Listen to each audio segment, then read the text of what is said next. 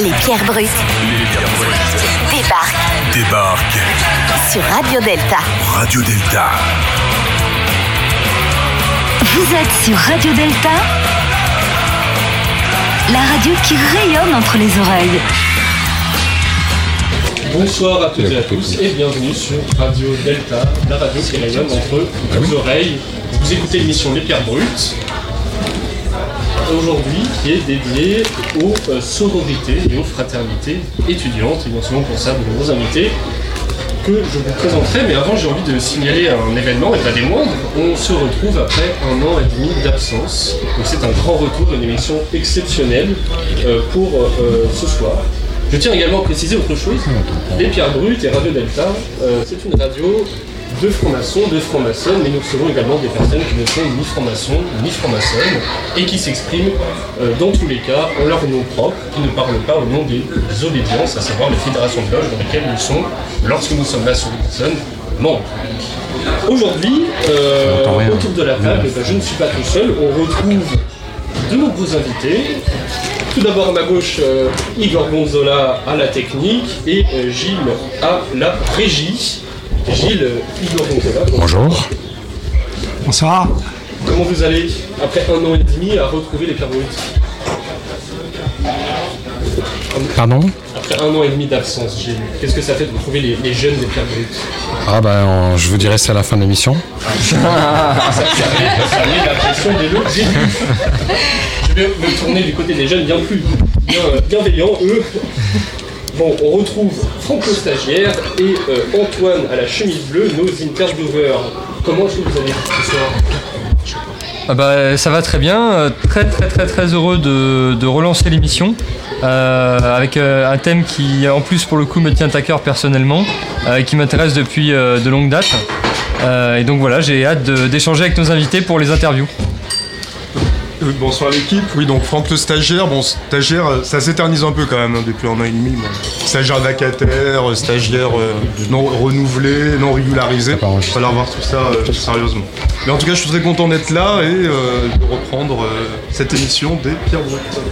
On est ravis également et on parlera de quel contrat à la fin de l'émission, bien sûr. Euh, en tout cas, tout le monde est euh, réglementé, payé ici, il n'y a pas de souci. On reçoit Alors. nos salaires On reçoit notre salaire, voilà, pour reprendre une expression chère aux maçons et aux maçonnes. On reçoit également ce soir Annie Cordy et Surimi. Alors, euh, vous êtes nos chroniqueuses, bonsoir. Comment est-ce que vous allez? Bonsoir, formidablement bien. Donc euh, bah, je prends la parole en premier, donc euh, merci de m'accueillir, j'en profite tant que je me suis pas fait censurer. Je suis Annie Cordy, la fouine des médias, et mon job à moi c'est de fouiner les entrailles d'internet des médias, enfin de trouver en fait ce qu'il y a de mieux sur les sujets du mois. Alors internet, mes voisins, mon pote du vidéoclub, ma voisine, le postier, enfin tout le monde y passe. Bref, je cherche et je trouve de partout, alors accrochez-vous les gars, je vais tout balancer. Ça s'annonce prometteur. C'est un peu comme le canard enchaîné, on le lit mais pour ne pas être dedans, c'est ça, on vérifie que... Voilà, d'accord. On reçoit également nos invités, et pas des moindres, qui sont venus aujourd'hui pour nous parler de notre sujet de ce soir, les fraternités, les sororités étudiantes. Tout d'abord Stéphanie Thomas, bonsoir. Qui vient nous parler d'une sororité de laquelle, euh, je me permets de te tutoyer, tu étais membre, et que tu vas euh, nous présenter ce soir. Tu es accompagné de Daniel Sobral, Bonsoir. qui va nous parler d'une fraternité pour le coup, puisque euh, je comprends du coup qu'il y a sororité pour les filles, fraternité pour les hommes, vous nous expliquerez tout ça. Euh, en tout cas, on est ravis de vous avoir et vous allez être le cœur de notre émission de ce soir. Bon, on l'a dit, fraternité, sororité, c'est un sujet euh, qui, pour les maçons et les maçonnes qui sont autour de la table, forcément nous intéresse. On partage, je crois, en commun quelques habitudes, peut-être quelques traditions. Je, suis, moi en tout cas, maçon et je suis absolument pas membre d'aucune fraternité, d'aucune sororité étudiante et je suis euh, très intéressé par ce que vous aurez à nous en dire ce soir. Peut-être faire lever des fantasmes, je sais qu'on Il y a des fantasmes des deux côtés, des fraternités, du côté des maçons. Euh, pour ce qui me concerne, je sais que tout est vrai. J'espère que je ne serai pas déçu du côté des fraternités et que tout sera vrai aussi. En tout cas, moi, ma seule référence que j'ai sur les fraternités étudiantes, c'est le film Eyes Wide Shut de Stanley Kubrick, qui s'inspire, je crois, de Schools and Bones, une société secrète de l'université de Yale aux États-Unis, dans laquelle vous avez, je crois, mauvaise presse, puisque ça fait un peu flipper. J'espère que vous pourrez euh, me rassurer et que euh, je pourrai dormir sereinement ce soir, en espérant que les fraternités étudiantes ne collent pas ce que Stanley Kubrick nous en avait dit, mais que c'est un lieu de convivialité, de rencontre, dans lequel peut-être on fait des des rencontres que l'on gardera toute sa vie. En tout cas, j'ai hâte de vous entendre euh, sur ce sujet-là, d'autant plus qu'en France, de ce que j'imagine, c'est un peu moins fréquent euh, euh, que chez les anglo-saxons. Voilà, beaucoup de questions qui viennent. Hâte de vous entendre sur ce sujet-là. Mais tout de suite, avant de commencer, un petit peu, s'il vous plaît, de musique.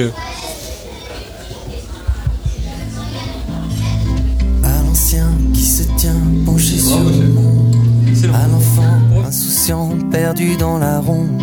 À celui qui attend que vienne sa chance. Au meilleur d'entre nous noyés d'indifférence. À tous ceux qui ont eu foi en l'avenir. Même celui qui n'a plus d'espoir à saisir. À tous ceux qui ont tant perdu mais nous demandent Dites-nous comment faire pour avancer ensemble Respire Tout le monde respire espère. Ici debout les pieds sur terre. Unis comme des frères Parce qu'on a la vie Parce qu'on a des rêves. On chantera toute la nuit cette terre. On dansera toute la vie j'espère. On restera unis comme des frères. À l'amour de ma vie À tous ceux que j'aime à nos pleurs, nos sourires cachés en nous-mêmes, à celui dont la nuance est forcée peut déplaire, à toi l'ami endormi sous le pain du cimetière, aux rebelles incompris, aux héros d'hier, de demain, d'aujourd'hui et à la terre entière, à tous ceux qui ont tant perdu mais nous demandent, dites-nous comment faire pour avancer ensemble.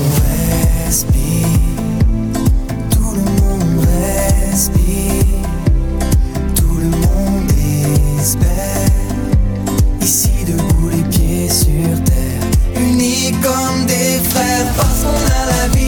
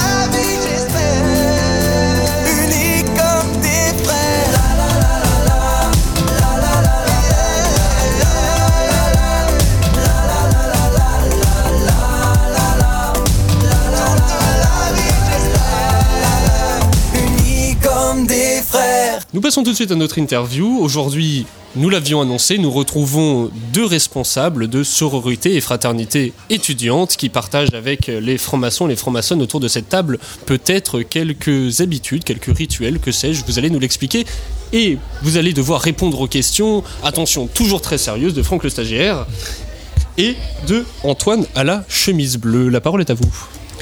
Tout à fait, merci Théo Léco. Euh, alors, nous, on a eu la chance d'échanger un petit peu avec vous avant l'émission, mais est-ce que vous pourriez vous présenter de manière très brève et générale, euh, au préalable des questions un petit peu plus poussées qui suivent l'interview? Euh, du coup, bonjour, je m'appelle Stéphanie Thomas, j'ai 26 ans actuellement. J'ai fait une licence d'histoire à Paris 1 Panthéon-Sorbonne.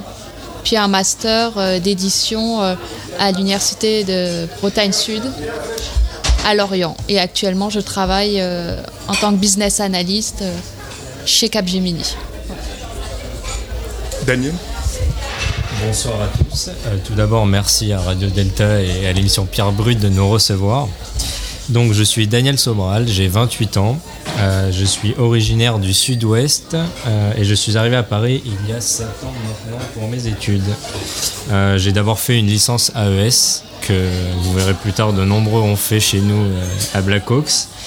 euh, à Bordeaux et ensuite je suis, venu à Paris pour mes deux années de master en finance à Nanterre. Euh, je travaille depuis 5 ans euh, dans, dans une banque euh, internationale à Paris euh, en tant qu'analyste euh, dans le monde de la finance plus globalement. Euh, voilà de manière succincte, euh, je, je vous laisserai. Es-tu connaisseur en vin, foie gras Parce que le sud-ouest, c'est le sud-ouest quand même. Oh, les clichés Connais- de la province, quoi, ça en est- Bah oui, mais je pouvais pas faire autrement. Bienvenue à Paris. C'est c'est pas forcément un cliché, on, on aime bien la bonne, euh, la bonne nourriture euh, et le bon vin euh, localement, donc euh, oui. Très bien. Euh, entrepreneur aussi, on peut en parler un petit peu de ça C'est secret? Succinctement. Mais on pourra en parler, oui. Très bien. Euh, alors, vous vous êtes présenté de manière assez sérieuse sur euh, vos vies et notamment vos professions. Est-ce que vous pourriez euh, décrire un petit peu ce qui vous passionne en dehors des, longues heures de travail et des, longues journées de travail? Bah, moi, principalement, comme vous pouvez vous en douter, quand j'ai fait un master d'édition, j'aime énormément lire. Et j'ai fait une licence d'histoire, donc j'aime énormément l'histoire. Mais sinon, j'aime aussi tout ce qui va être la randonnée, regarder des séries sur Netflix ou le cinéma. Voilà, ce genre de choses. Exactement. C'est une première nouvelle. Bon, donc comme, moi, comme tous les jeunes, euh, j'ai un principal hobby, c'est d'aller boire des bières en after work avec mes collègues. plus sérieusement, euh, j'aime bien également la lecture, plus particulièrement du coup sur, sur la finance pour euh, continuer d'approfondir mes connaissances dans ce domaine. Euh, sur le développement personnel ou sur la condition humaine euh, plus, généralement. J'aime bien aussi le bricolage, même si lorsque je démarre, il me faut un mois pour terminer des, petites choses. Et la cuisine aussi, j'aime bien cuisiner en rentrant du travail. Donc trois principaux hobbies euh, au cours de la semaine. Et puis euh, avec Blackhawks, on fait également énormément d'activités. On aura l'occasion d'en parler un peu plus tard pour découvrir de nouvelles activités. Évidemment. Est-ce que vous avez par ailleurs euh, l'un et l'autre des euh, engagements associatifs ou humanitaires par exemple? Euh, pas actuellement, et c'est vraiment quelque chose qui me manque énormément en ce moment, mais non, pas actuellement.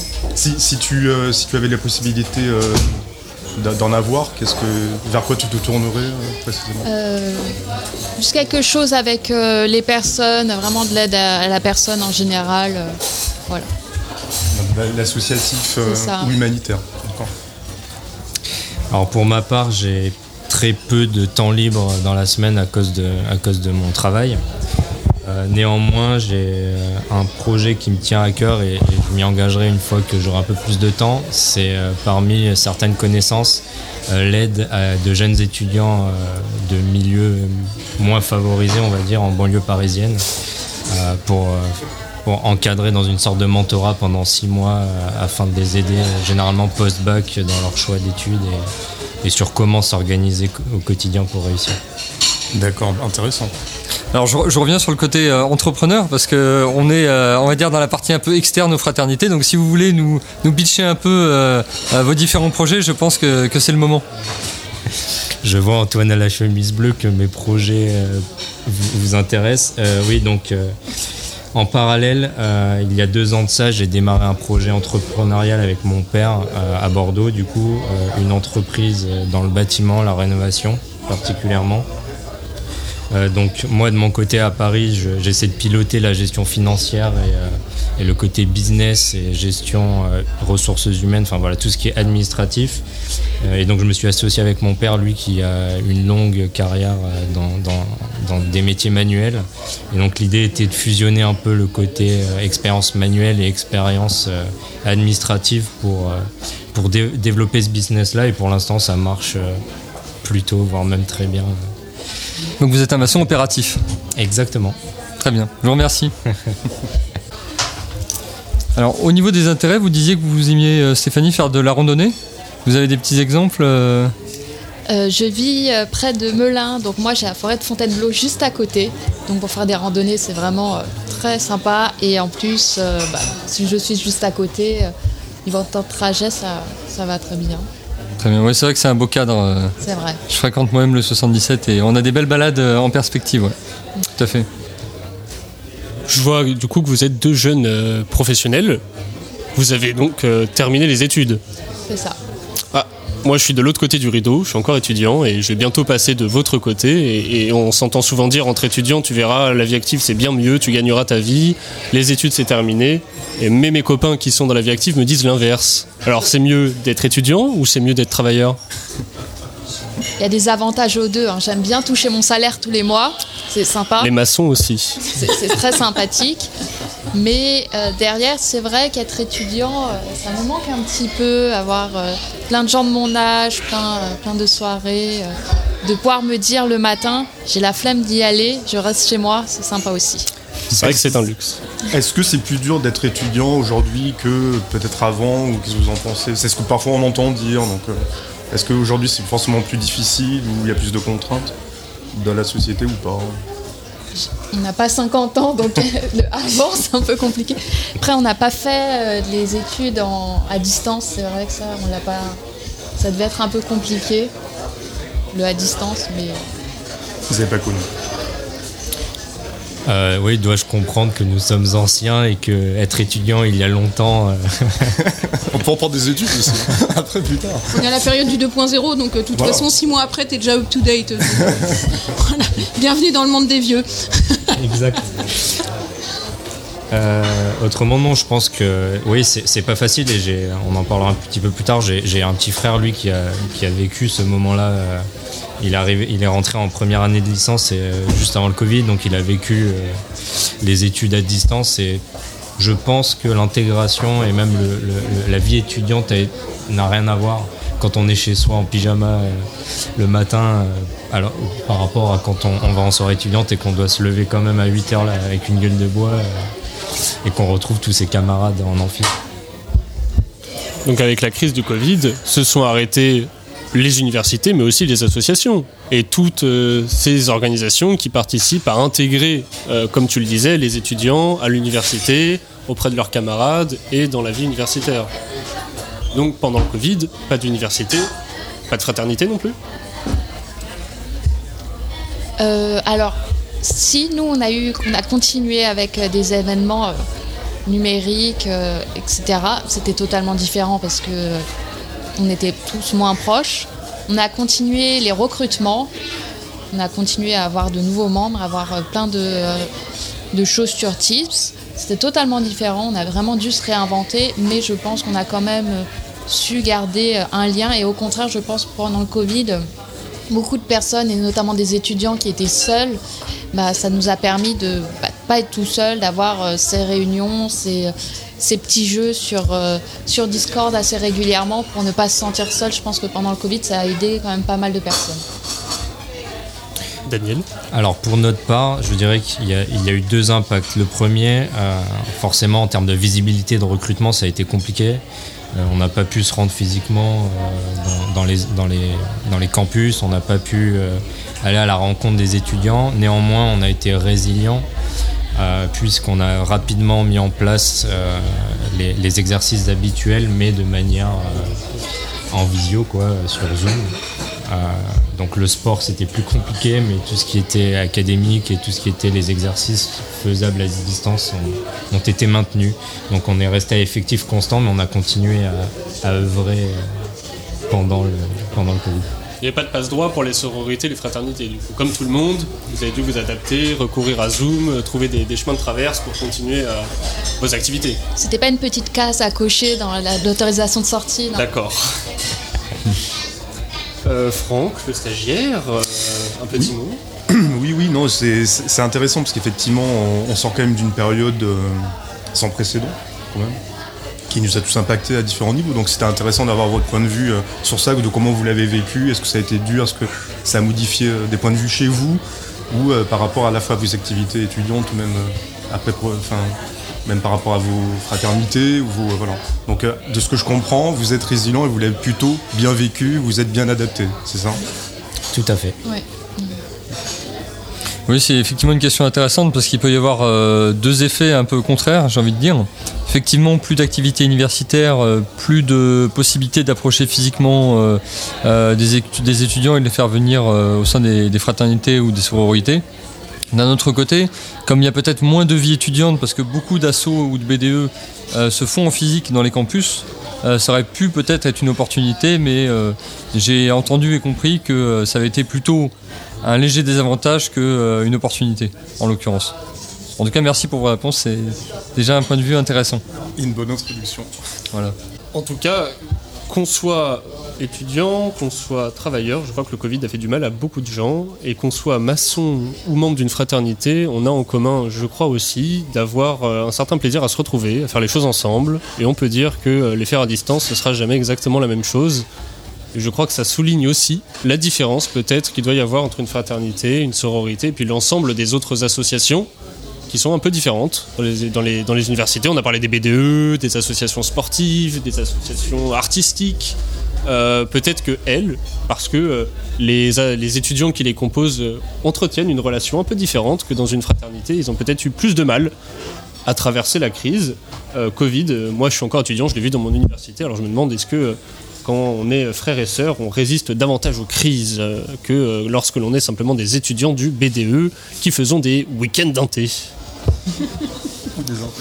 Ou de désintégration, voilà. Ça, c'est une bonne question qui arrive par la suite. Oh, euh, j'ai- privé, j'ai privé les questions euh, de nos intervieweurs. Mais je vous tease, je vous annonce, je vous prépare. Quoi qu'il en soit, euh, je suis ravi d'avoir euh, une meilleure connaissance des personnes que j'ai en face de moi, de votre parcours, de votre profil. Je trouve ça aussi très intéressant que vous ayez terminé euh, vos études et que vous ayez un regard peut-être un peu T'inquiète pas, c'est pour bientôt. voilà, sur, Ne désespère pas. sur, sur vos expériences. Peut-être une question pour. Peut-être une question pour, pour conclure, euh, Antoine. Ah, je pense que les invités vont se dévoiler euh, au fur et à mesure euh, des blocs de questions et des blocs d'interviews. Donc, euh, j'ai hâte de- d'en entendre plus de leur part. Avant de se faire, je vais donner la parole à une de nos chroniqueuses. Eh oui Je vais donner la parole à Annie Cordy, qui en l'occurrence, je vais pas vous donner la parole immédiatement parce que tu as une chronique qui a été enregistrée. Euh, alors c'est un peu exceptionnel, m'a-t-on dit, les invités normalement ne font pas de chronique. Bon, on a un invité qui fait une chronique. Alors euh, je vous propose d'écouter ça immédiatement. Hervé Ouin-Lecoq, bonsoir et merci d'avoir accepté notre invitation. Petit rappel, Bonsoir. bonsoir. Petit rappel pour nos auditeurs, vous êtes membre de l'Académie du Vaucluse, passionné d'histoire et vous avez d'ailleurs administré et participé à différents sites internet personnels et associatifs. Vous êtes également auteur de différents articles en langue française mais aussi en langue anglaise dans des revues, des magazines ou des sites d'information maçonnique. En préparant l'émission, je suis tombée sur plusieurs de vos vidéos et vous avez gentiment accepté d'apporter votre pierre au thème de la soirée, les cercles de la fraternité étudiante, dans le sens historique de leurs prémices jusqu'à nos jours. Alors je suis tout oui. Que pouvez-vous nous dire d'un point de vue historique Les fraternités étudiantes sont-elles si anciennes? Alors, tout dépend de ce qu'on entend par euh, fraternité étudiante et, et ancienne.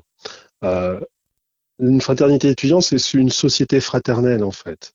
faut pas oublier que euh, au XVIIIe siècle, par exemple, euh, tous les systèmes de protection sociale que nous connaissons n'existaient pas. Et encore plus euh, aux États-Unis, où, où il y a historiquement parlant une, une notion de, de, de capacité à pouvoir se débrouiller seul, tout d'abord, mais surtout en communauté. Et en fait, quand on, quand on y réfléchit, c'est- vraiment pas étonnant que des, des sociétés fraternelles se soient dé- développées comme ça aux États-Unis. Euh, parce qu'effectivement, quand on se retrouve dans une université, loin de chez soi, euh, c'est bien d'avoir une communauté autour de soi. Et les, premières sociétés fraternelles, en fait, c'est pour ça que ça dépend de ce qu'on appelle par ancien. Parce que les, premières sociétés fraternelles, ça s'est développé à peu près vers les années 1770. Euh, donc, euh, on est à un moment où, euh, politiquement parlant, c'est en ébullition. On est dans un moment, effectivement, où les, les, les universités donc, sont fondées, mais euh, il n'y a pas encore une véritable notion de communauté. La, la- la première, la première société fraternelle, en fait, de mémoire, c'est euh, en, en 1776 D'accord, avec pleine euh, lumière, voilà, c'est à Williams, William, c'est dans la- l'université William and, and Mary dans, en Virginie. Et euh, il y, y a une autre, hein, bien sûr. Il y en a eu les, les premières, c'est Yale, Princeton, William and Mary justement. Mais la, la, la première vraiment, c'est Phi Beta, Phi Beta Kappa. Et, et en fait, Phi Beta Kappa, on, on appelle ça donc les sociétés fraternelles euh, en lettres grecques. Euh, Phi parce que c'est euh, justement les, les premières lettres de, de, de mots Philosophia Bio Kybernetes. Et euh, c'est euh, il y a comment dire, il y a une notion de fraternité qui est faite dans la dans la communauté. Pourquoi? Parce que tout simplement, il y a il y a un but. C'est-à-dire le but, c'est euh, tout simplement euh, s'engager dans la communauté, dans la scolarité, mais aussi dans dans le développement des capacités oratoires en organisant des débats. Ça sert aussi à ça.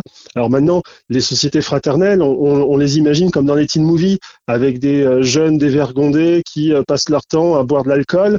Mais à la base, c'était surtout pour organiser des endroits où ils pouvaient développer en fait leurs compétences personnelles, avoir un système de tutorat, de mentorat pour pouvoir faire en sorte de s'améliorer, de pouvoir travailler euh, pour les pour passer les pour passer les diplômes.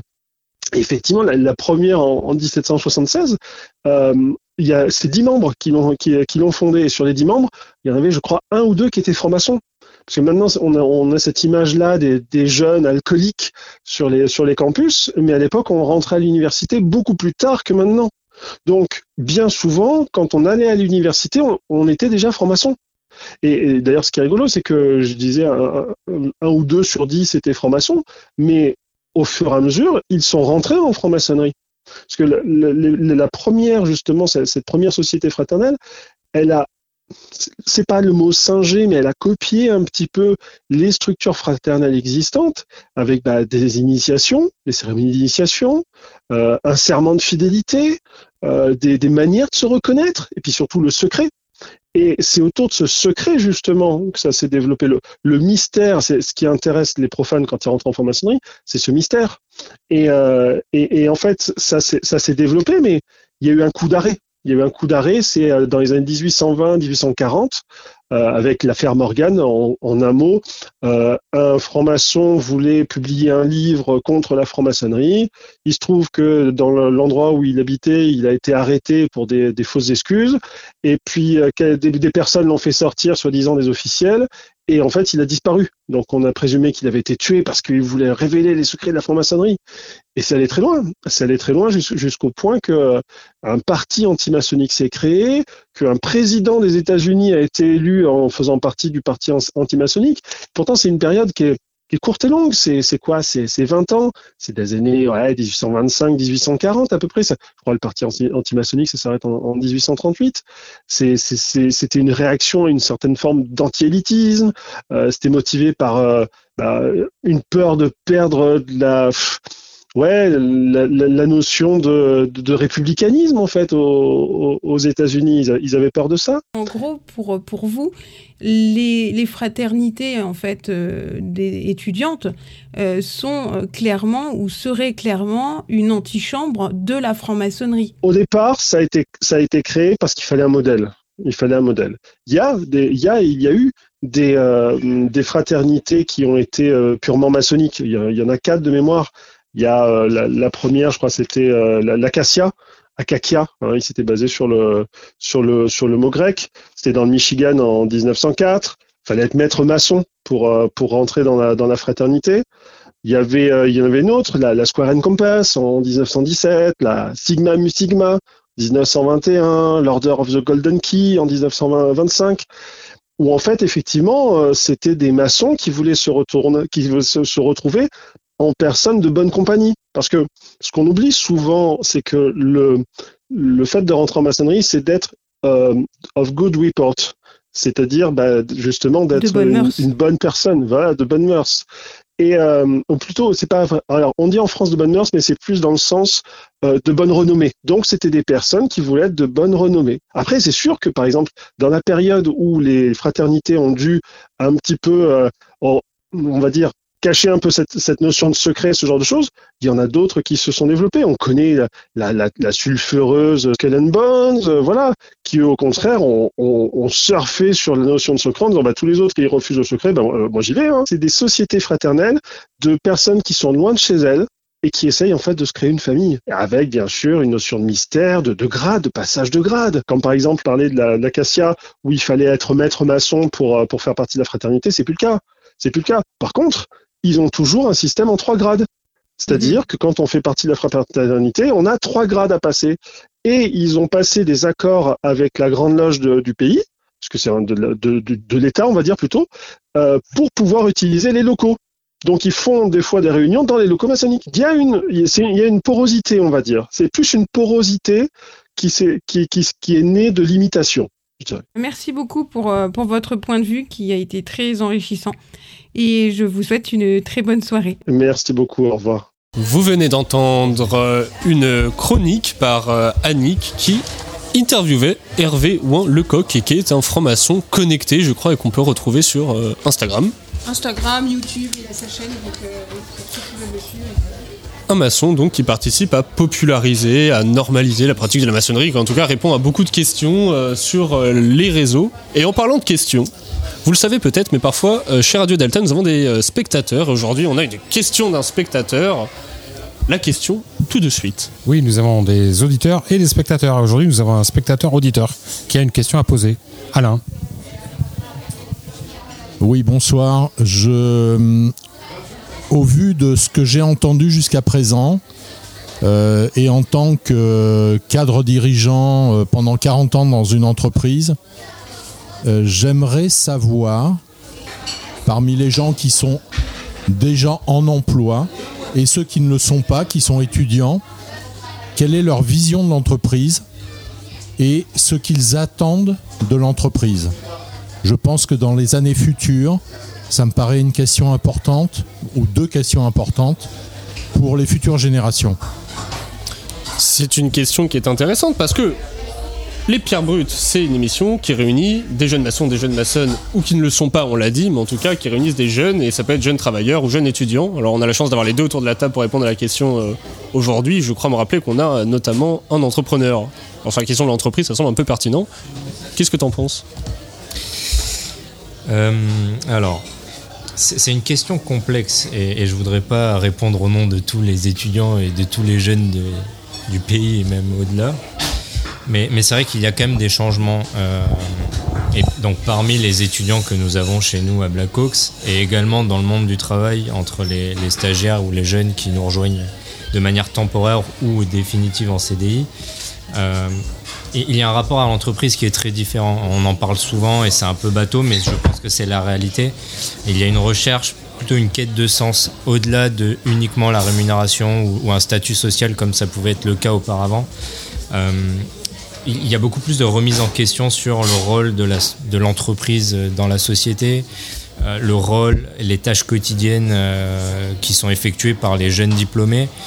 Et je pense que ce sera un, c'est complexe aujourd'hui puisqu'on on est face à des, souvent des très grosses structures où tout est très segmenté et où finalement quand un jeune étudiant arrive plein de rêves et, pense qu'il va révolutionner de l'intérieur euh, l'entreprise et, qu'on le met devant un fichier Excel ou, euh, un, PowerPoint et, qu'il passe ses journées à, faire de, toutes petites tâches, euh, on voit beaucoup de jeunes qui, pas qui, qui ont des désillusions mais qui reviennent à, à, la réalité du monde corporate qui est très différente de, à la fois aussi de ce qu'on peut nous vendre dans les écoles et dans les universités et ce qui est réellement sur le terrain.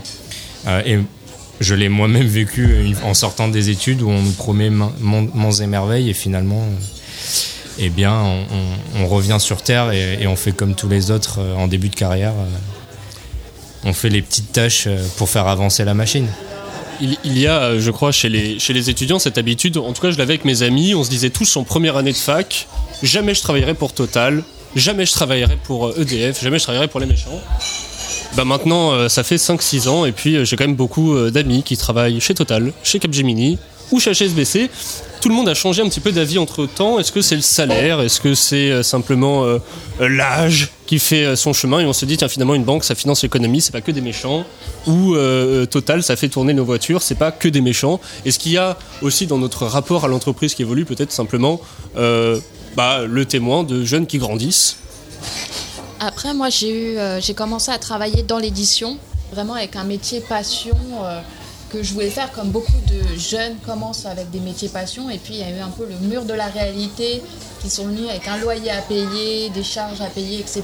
Donc, la rémunération, ça compte quand même. On va pas le matin tous se lever par le pur bonheur d'aller travailler. Mais euh, au-delà de ça, je pense qu'aussi il y a la question de l'évolution. On apprend qu'on va devoir travailler pendant euh, 40, 50 ans et qu'on ne peut pas faire de l'Excel euh, pendant. On n'a pas envie de faire de l'Excel pendant 40 ans. Du coup, je pense qu'on recherche quand même, euh, enfin moi en tout cas, dans une entreprise, euh, une volonté de me faire évoluer, que l'entreprise comprenne que si moi j'évolue dans mes tâches, bah, ça va lui apporter à elle aussi autant qu'à moi. Ce que j'entends dans vos réponses, c'est que peut-être que les jeunes attendent des entreprises davantage de sens dans leur action dans la société. On parle davantage de société à mission aujourd'hui. Je suis total, à quoi je sers dans la société, et également la place des travailleurs dans la société. À quoi je sers dans cette société euh, à mission. Voilà. Donc, derrière tout ça, j'entends en fait une quête de sens. Quel sens à mon travail Quel sens à l'activité de mon entreprise? Il y a peut-être un lien à faire avec cette quête de sens qu'on a chez les étudiants qui explique peut-être qu'on se retrouve dans des associations pour ne pas simplement venir euh, s'asseoir dans un amphithéâtre, recueillir du savoir, rentrer chez soi et se demander mais pourquoi? Qu'est-ce que j'en fais? Euh, Et cette quête de sens, je pense que c'est ce qui anime autant ma présence personnellement en maçonnerie que peut-être votre présence, vous, euh, en sororité, en fraternité. Mais pour le savoir, euh, je vous laisse répondre aux questions de Franck qui est toujours stagiaire, son contrat n'a pas évolué, et de la chemise bleue d'Antoine qui est toujours aussi bleue. Merci de le rappeler.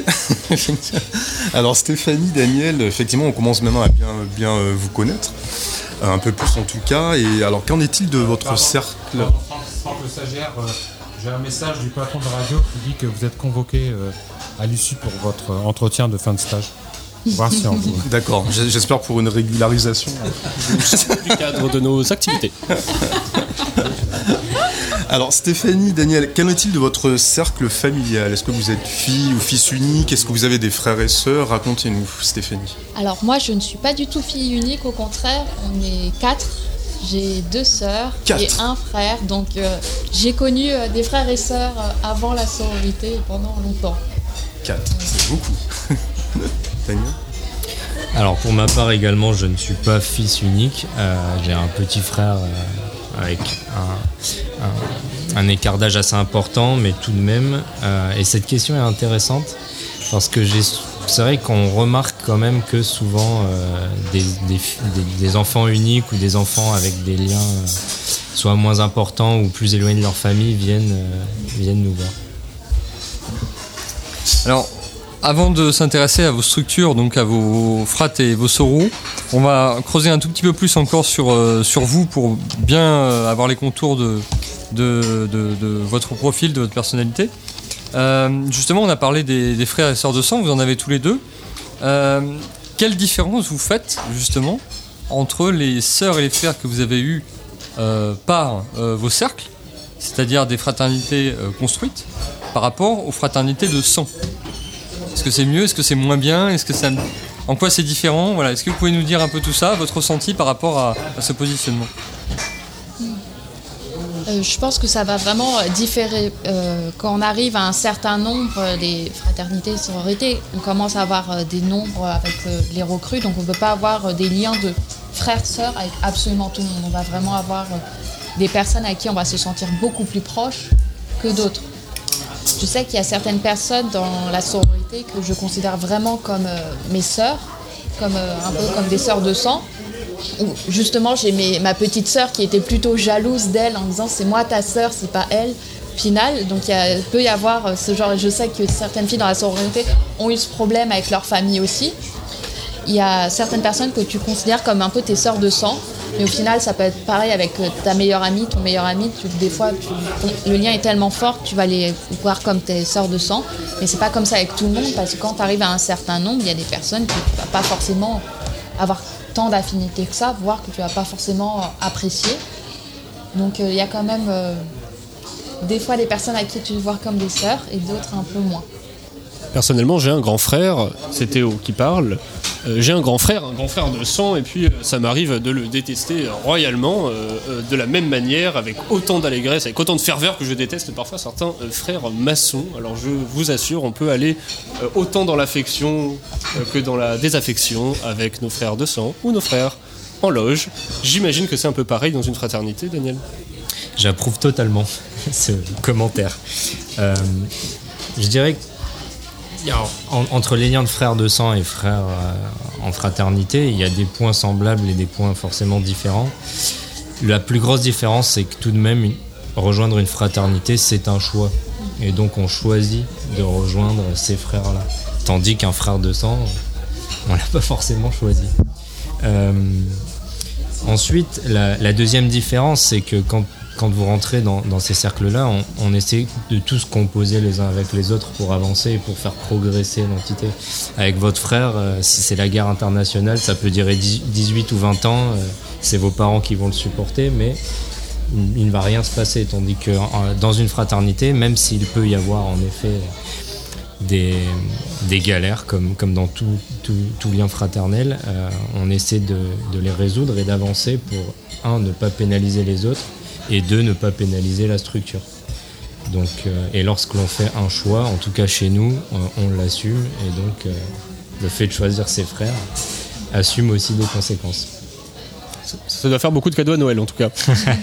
Co- Comment vous définiriez euh, ce lien euh, pour le coup? Est-ce que ça se rapproche plus de l'amitié ou est-ce que c'est complètement autre chose? Stéphanie Pour moi, c'est totalement autre chose parce que y a, même il y a même des personnes avec qui j'étais pas forcément amie, mais avec un lien euh, vraiment particulier. Je sais que par exemple chez nous, les États Lambda Zeta, on, on est dans plusieurs villes de France. C'est le nom de votre fraternité. hein. Enfin, sor- sororité, c'est ça. Pardon. Et on est dans plusieurs villes de France. Et par exemple, si j'allais euh, à Bordeaux, à Lyon, où elles sont implantées, même si ces filles-là, je ne les connais pas, et bah, je leur- j'envoie un message, je leur dis bah, j'arrive ce jour-là, et j'aurai quelqu'un pour m'héberger, même si je ne la connais pas. Il y a vraiment un lien qui est euh, un peu au-delà de l'amitié. C'est un lien où on va se dire c'est une, une sœur, même si je la connais pas. Elle fait partie de ma sororité et je vais l'aider, je vais lui faire euh, voir la ville, même si je, je ne la connais pas. C'est vraiment un lien très particulier.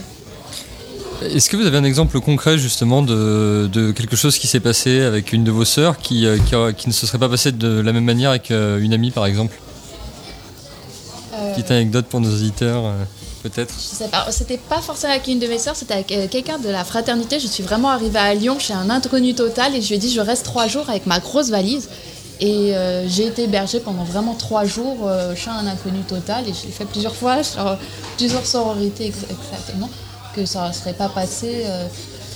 C'est rare que tu peux dire à- peut-être à certains amis j'arrive pour euh, la veille au soir pendant trois jours et que tout le monde va essayer de te trouver un hébergement, euh, ce genre de choses. Ah oui, puis il y en a des fois, euh, quand ils t'hébergent, tu finis enterré dans des trous au fond des, au fond des, au fond des forêts, donc euh, c'est moyen quand même. hein. Et Cette personne, vous ne l'aviez jamais vue? Jamais, non. D'accord.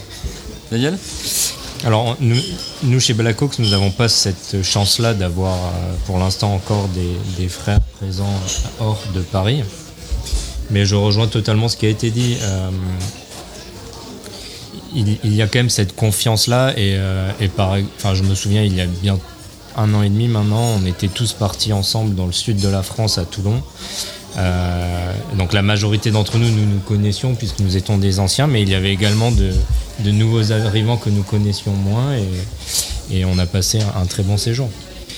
Qu- Qu'est-ce qui différencie, d'après vous, une fraternité, une sororité, d'un BDE par exemple Bureau des élèves, hein, pour nos auditeurs.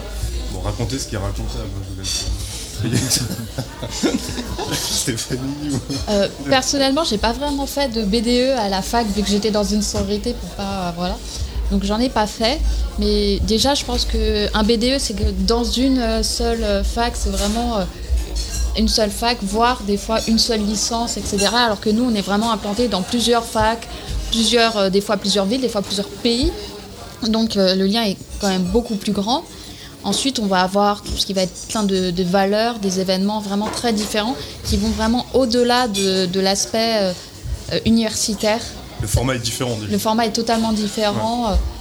Donc euh, c'est vraiment deux types d'associations totalement différentes. Complément, Daniel. Oui, je suis totalement d'accord avec ça. Je dirais que bon, le sujet qui fâche, on n'a pas forcément le même budget entre un BDE et une fraternité. Euh, ensuite, il, il y a en effet ce côté, moi, ce que j'appelle consanguinité euh, étudiante, c'est-à-dire que les BDE sont uniquement implantés dans chaque, chaque école. Donc, euh, voilà, vous partagez des moments, mais avec des étudiants issus bah, de la même filière, des mêmes études et de la même école. Tandis qu'une fraternité apporte, et, et c'est vraiment notre volonté, ce, ce melting pot à la fois académique, donc des études différentes, et euh, milieux sociaux différents, et également bah, des villes et des établissements différents. Très bien, alors on, on- on a pas mal parlé de vous et, et de votre rapport, enfin de votre vision des choses. Est-ce que vous pourriez bien rappeler pour nos auditeurs euh, de quelle euh, sororité et fraternité vous avez été membre ou vous êtes actuellement membre Que ce soit bien clair? Alors moi, j'ai été membre euh, de la sororité Zeta Lambda Zeta, qui est, une, qui est la première sororité euh, francophone, euh, et du coup qui est implantée dans euh, trois pays, le Canada, la Belgique et la France, et dans plein de villes en France et plein de, deux villes en Belgique et une, deux villes au Canada. Alors pour ma part, j'ai rejoint une première fraternité en 2015 à Paris, dont je ne citerai pas le nom. Et, euh, Ça sent le dossier là. et, et Black Hawks en fait est, est issu d'une entre guillemets d'une scission à l'époque euh, où euh, avec différentes personnes de ce cercle-là, nous avons décidé de, de quitter cette fraternité-là et de créer Black Hawks. Donc euh, Qu'est-ce qui vous motivait euh, dans cette démarche par rapport plutôt que d'aller dans un BDE ou organiser une soirée d'inté Alors c'est- assez long, donc je vais essayer de faire bref, mais en fait, euh, cette année-là, j'avais fait un échange aux États-Unis. Euh, et du coup, là, j'avais pu euh, côtoyer les vraies, les vraies fraternités étudiantes américaines telles qu'on peut les voir dans les films. Et quand je suis rentré euh, des États-Unis, euh, je suis arrivé directement à Paris depuis Bordeaux. Donc ça a été un, un changement complet dans ma vie. C'était moins Et- là d'un coup. hein. Ouais. Un peu, hein, quand même, hein, ouais. C'est- Faisons bref. Et, euh, On quelque chose de. Et euh, arrivé à Paris, en fait, dans l'université où je venais d'arriver, il y avait des affiches et euh, voilà, ça, avait attisé ma cu- curiosité. Et j'avoue que comme il y avait les lettres grecques, je me suis dit super. euh, Ça doit être des gens intelligents. voilà. c'est- le charme de l'exotisme aussi, hein, peut-être. Euh, et donc j'ai intégré euh, les fraternités étudiantes à ce moment-là. C'était par ce biais-là. Très bien. Alors, euh, j'aimerais savoir s'il y a eu des sélections dans vos cercles euh, de fraternité étudiante. Et, euh, et vous aviez aussi parlé d'une scission et de la création d'un nouveau cercle, Daniel, plus particulièrement. Euh, Est-ce que vous pourrez nous dire rapidement pourquoi, euh, pourquoi avoir voulu faire autre chose euh, plutôt que faire évoluer peut-être le cercle euh, initial dans lequel vous étiez? Alors pourquoi faire scission euh, puisqu'il au, ni- au niveau parisien, pas au niveau, euh, pas au niveau mondial, puisque cette fraternité-là, comme celle de Stéphanie, euh, est présente internationalement. euh, on n'était plus du tout en phase avec, euh, avec le projet initial et les raisons pour lesquelles on avait rejoint et entre guillemets le pacte fraternel que l'on avait passé tous ensemble. Et donc du coup, nous avons décidé bien de faire scission et de créer notre propre cercle pour remettre au centre de ce nouveau cercle les valeurs pour lesquelles nous avions fait ce pacte fraternel à l'époque. Très bien, donc c'est clair. Donc est-ce qu'il y a eu des sélections dans vos- les cercles dont- que vous représentez ce soir ou dont vous parlez? Euh, oui, oui, on a des sélections, on a une période de recrutement où tu as les nouvelles recrues qui vont venir et on va faire euh, des activités euh, totales, enfin, ça va dépendre, des, plein d'activités.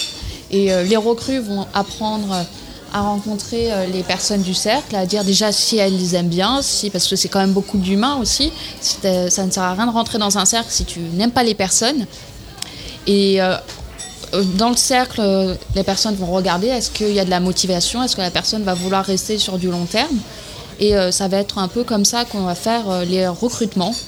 C'est vraiment beaucoup de, personnel, de caractère. Je pense que c'est pas vraiment euh, parce que tu es une mauvaise personne que tu rentreras pas, c'est surtout parce que bah, il n'y a pas forcément euh, tu t'entends pas forcément avec les personnes, que tu t'accordes pas avec les valeurs. Parce que chaque cercle a des valeurs. Malheureusement, en France, on n'a pas beaucoup de cercles comme aux États-Unis. Donc, euh, niveau valeurs, on a moins de choix et c'est une des raisons pour laquelle euh, il y a des scissions. Des fois, on n'est plus en accord avec les valeurs.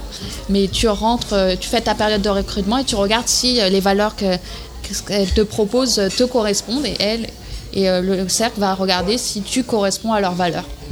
Et après ça, tu as une période, euh, euh, en général d'un semestre pour notre sororité. Une période d'essai euh, comme, Voilà, une période d'essai. Comme Franck. C'est toujours Un Franck, la période d'essai, il l'a toujours pas. Il est Chez nous, ça stagiaire, dure pas hein. autant, au- aussi longtemps.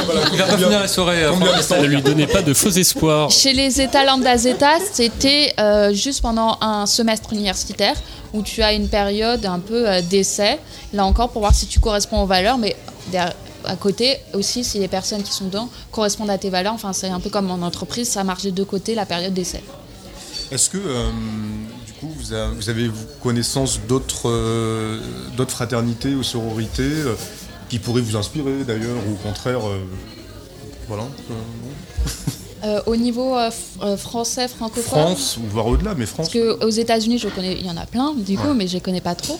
Mais en France, il y a trois sororités et fraternités aux lettres grecques, les Blackhawks en plus, et une autre fraternité que je sais leur existence, mais que je ne connais pas. En tout cas, les États lambda Zeta ont euh, des liens avec deux autres, euh, une sororité qui est, euh, une scission aussi des États lambda Zeta, parce qu'on a eu droit à notre scission nous aussi, mais au Canada, et une fraternité, celle de Daniel, du coup, enfin, la fameuse.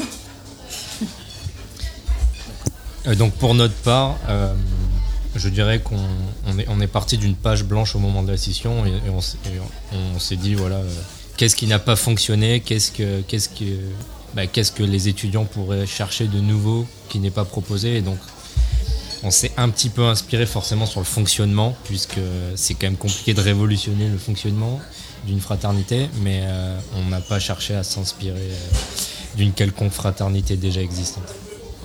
La révolutionner, ce serait peut-être la mixité, mais ce sera des questions qu'on vous posera plus tard.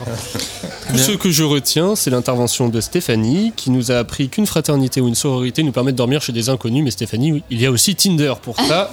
En attendant sur cette réflexion, je vous laisse sur une petite interlude musicale. Hey, brother,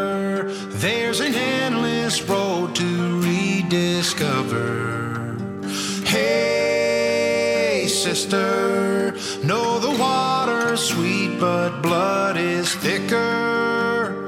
Oh, if the sky comes falling down for you, there's nothing in this world I wouldn't do.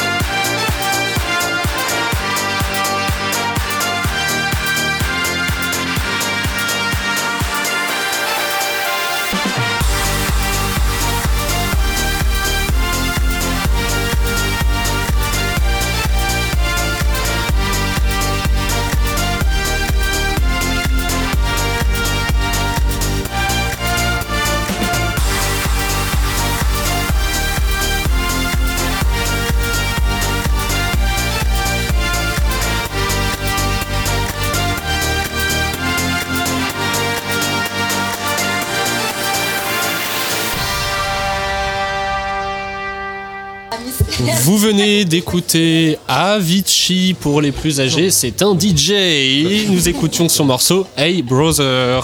Avant de reprendre l'interview, tout de suite, Gilles, je crois, a une question. Euh, tout à fait Thierry. J'ai plusieurs questions donc auditeurs. Une de Arthur. Euh, quels sont les rapports entre fraternité et franc-maçon s'il y a des rapports, bien sûr, et les rapports. Euh, une question, euh, deuxième question que je poserai peut-être tout à l'heure, euh, mais on verra. Euh, ensuite, à quoi sert une fraternité concrètement? Et une, une, une question de Jean Ursulin du 9-3. Euh, Est-ce qu'il y a des bastons entre fraternités Enfin, une bonne question. Et sororité. Parce que ça fait choc PSG-OM de temps en temps, quoi. en fait. Bon, je prends la question de la baston en premier. Euh, non, il n'y a pas de baston. euh, on, on ne prône pas la violence. Euh, néanmoins, c'est vrai qu'on n'a pas encore organisé de rencontre entre, euh, entre les deux cercles et ça pourrait être électrique. Donc, euh, pas jusqu'à la baston, mais ce serait intéressant. D'un point de vue sportif, par exemple, d'organiser une rencontre de basket ou de football. Un duel à l'épée peut-être? Après, le côté lutte grecque. Épée à c'est Alors nous, de notre côté, de la sororité, c'est vrai qu'au moment où il y a eu une scission, c'est tout le temps des moments un peu tendus, mais parce que c'est plus du personnel, euh, des, des- des filles qui s'aiment pas trop. Mais sinon, euh, non, entre les, la sororité, il n'y a pas du tout d'animosité. Au contraire, elles font des choses ensemble, euh, aucune animosité. On dit tout le temps que c'est que pendant les recrutements où bah, tu es en recrutement, tu veux que la fille vienne dans ta sororité. C'est dans la guerre. C'est la guerre. Mais sinon, et puis à Paris, tu as assez de personnes pour qu'il y en ait pour tout le monde. Donc au final, c'est pas tant la guerre que ça. Donc non, il n'y a pas de baston. Donc ça veut dire qu'en en province, euh, il y, a- il y a un peu plus de baston, quoi, en gros. Parce que sinon, si tu fais pas rentrer des, des humains, tu fais rentrer des vaches, quoi. On n'a pas ce euh, problème parce que euh, Tout le on monde est- se connaît. on n'est pas dans, dans les mêmes villes de province, donc on n'a pas ce problème-là.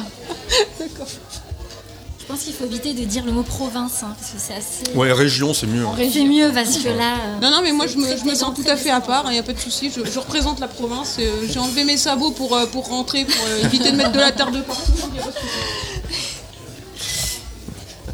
Vous, aviez une question aussi sur les liens entre la euh, franc-maçonnerie, peut-être, s'il y en a, et euh, les fraternités. Moi, personnellement, je suis franc-maçon et, et je n'en avais pas entendu parler, mais peut-être que vous allez pouvoir euh, nous éclairer sur ce sujet-là. Alors euh, pour les états lambda zeta, je peux dire catégoriquement, il n'y en a aucun. D'accord Aucun. Et pour les l'autre sororité, de ce que je sais, il n'y en a aucun. De l'autre fraternité que je connais, il n'y en a aucun. Tu parles de liens euh, peut-être euh, matériels, des sœurs, des frères qui seraient allés en maçonnerie, ou juste peut-être des liens aussi traditionnels sur euh, la manière de faire, sur l'imaginaire? Il y a peut-être des personnes qui sont francs-maçonnes et qui sont dans ces sororités, mais pas que je sache en tout cas. Mais ils sont pas obligés de me le dire. Enfin, c'est pas dans, on n'oblige pas les gens. et derrière, si une personne est franc-maçonne peut rentrer, ça sera pas un non directement.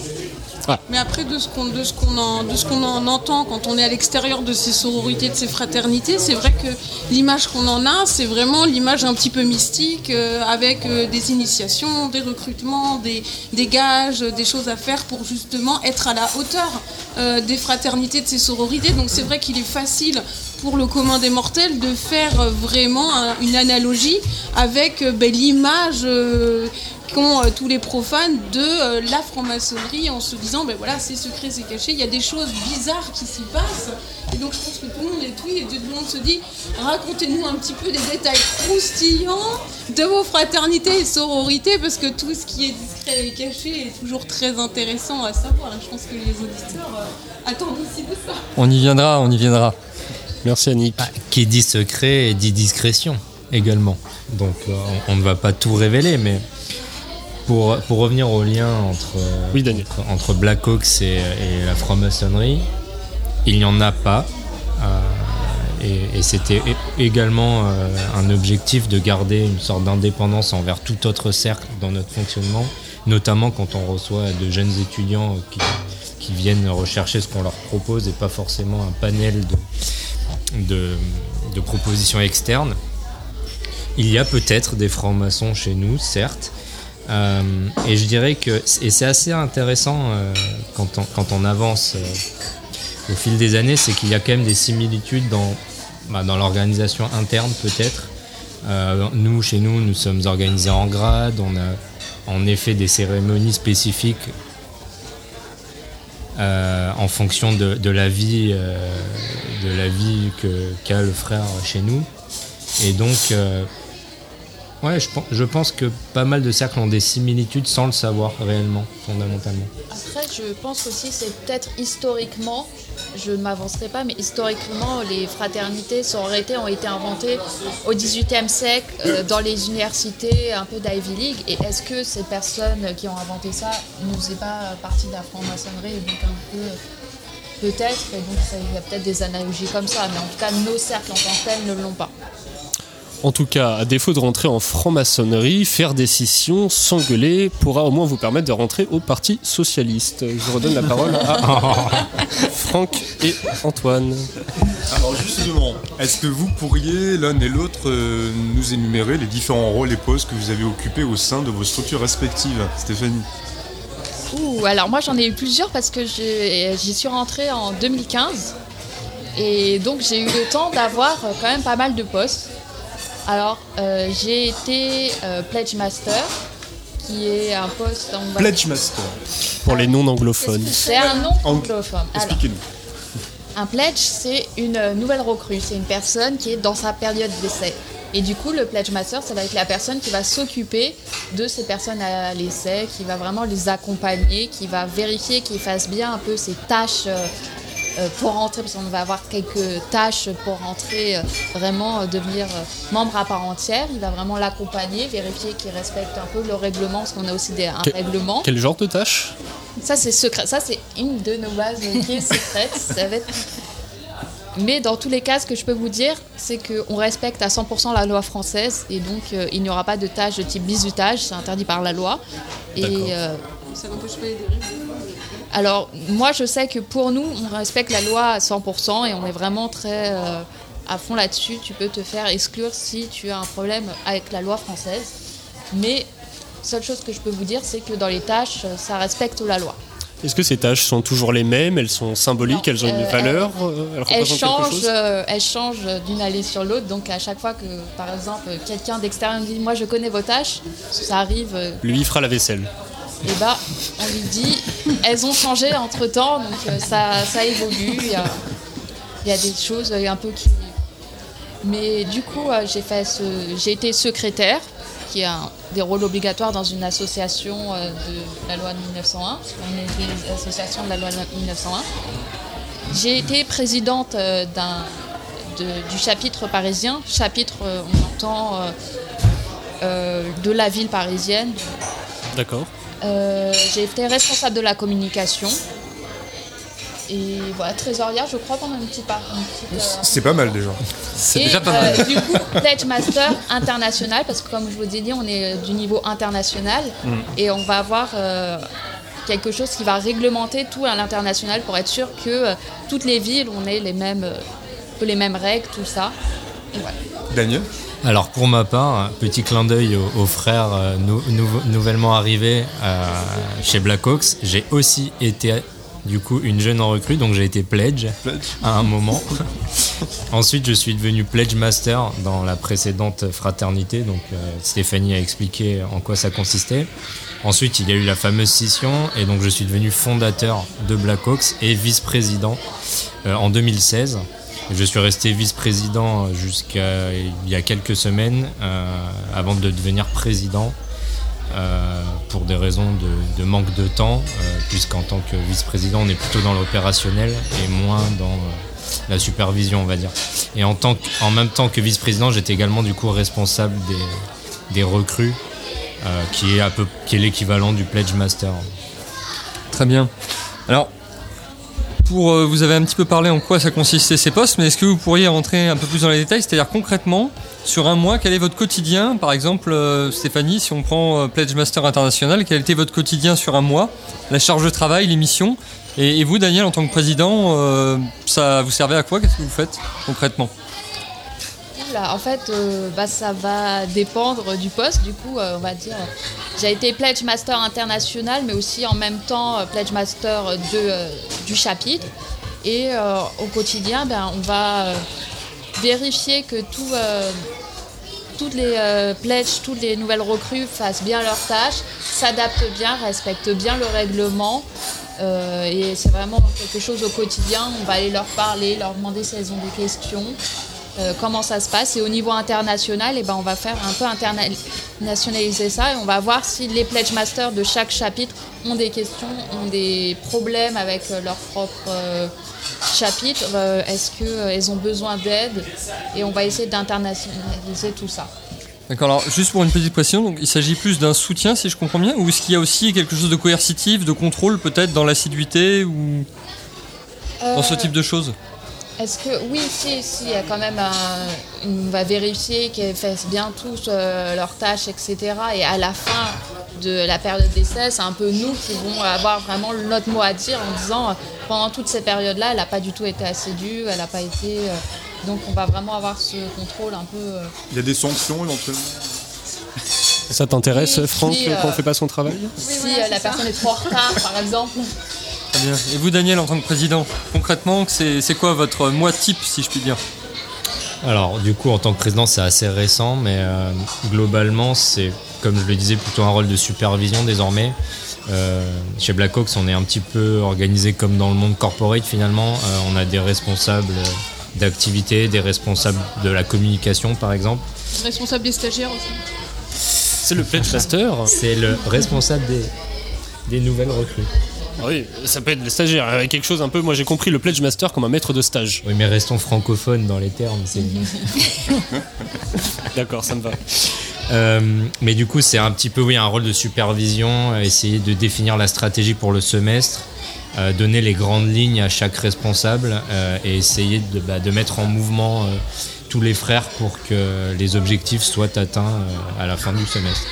Alors Stéphanie, vous êtes, vous êtes actuellement euh, plus active hein, au sein de votre structure, si j'ai bien compris. Donc euh, est-ce que vous êtes à l'UNI? Est-ce que vous avez quitté la société? On veut savoir, pourquoi vous avez quitté Alors du coup, je l'ai quitté euh, l'an dernier, comme je vous ai dit, je suis rentrée en 2015 et je l'ai quitté l'an dernier en 2020. Donc j'ai quand même fait 6 ans. Et pourquoi j'ai quitté? Il y a eu beaucoup de choses. Il y a quand même du personnel, on va pas se le mentir. Je vais pas vous dire exactement le personnel ce que c'est parce que c'est personnel. Mais euh, la raison un petit peu, c'est qu'entre 2016, quand- enfin 2015, quand j'y suis rentrée, euh, j'y suis rentrée avec euh, certaines valeurs. Le chapitre parisien était en train de se fonder. Il y avait un groupe très petit. Et depuis, en six ans, tout a évolué. Il y a de nouvelles personnes, il y a de nouveaux règlements. Ça a vraiment beaucoup évolué, beaucoup grandi. De nouvelles villes ont été euh, fondées. Et euh, ça ne correspondait plus à mes valeurs euh, personnelles. Et moi-même, en tant que personne, j'ai beaucoup grandi. Et du coup, euh, c'était le moment de passer à autre chose pour elle et pour moi. Très bien. Alors, je, je voulais vous demander à tous les deux, et plus précisément à vous, Daniel, Euh, on parle de fraternité étudiante, donc on est étudiant, même euh, quelqu'un qui ferait un doctorat euh, qui pousserait un peu loin, aller à jusqu'à 28 ans, 30 ans pour un Tanguy. Donc après 30 ans, qu'est-ce que c'est? On est à la porte, comment ça se passe? Jusqu'à quel âge on peut rentrer? Est-ce que c'est une forme de jeunisme? Est-ce que si on est plus âgé, on est mis à la porte? Est-ce que vous pouvez nous parler de tout ça? Est-ce qu'on est membre à vie? Oui, oui, on reste membre, on reste frère, pas membre, on reste frère à vie. Euh, Après, c'est un choix personnel. Euh, Si le frère décide de, de- de quitter, euh, de qui- quitter la fraternité, on, on ne va pas, on ne va pas le retenir. Enfin, on va tenter de le retenir, mais si c'est son désir, on, on Pas de le séquestration Non, pas de séquestration. Non, c'est ce que. Punition. Toujours dans le respect du droit français. C'est ce qu'on dirait au tribunal. Les fraternités Euh, ne sont pas une secte. donc Oui, tout à fait, oui, non, on peut, on peut On est entrer et sortir. Néanmoins, si vous voulez re-rentrer, ce sera peut-être un peu plus compliqué, mais ça, c'est c'est un autre sujet.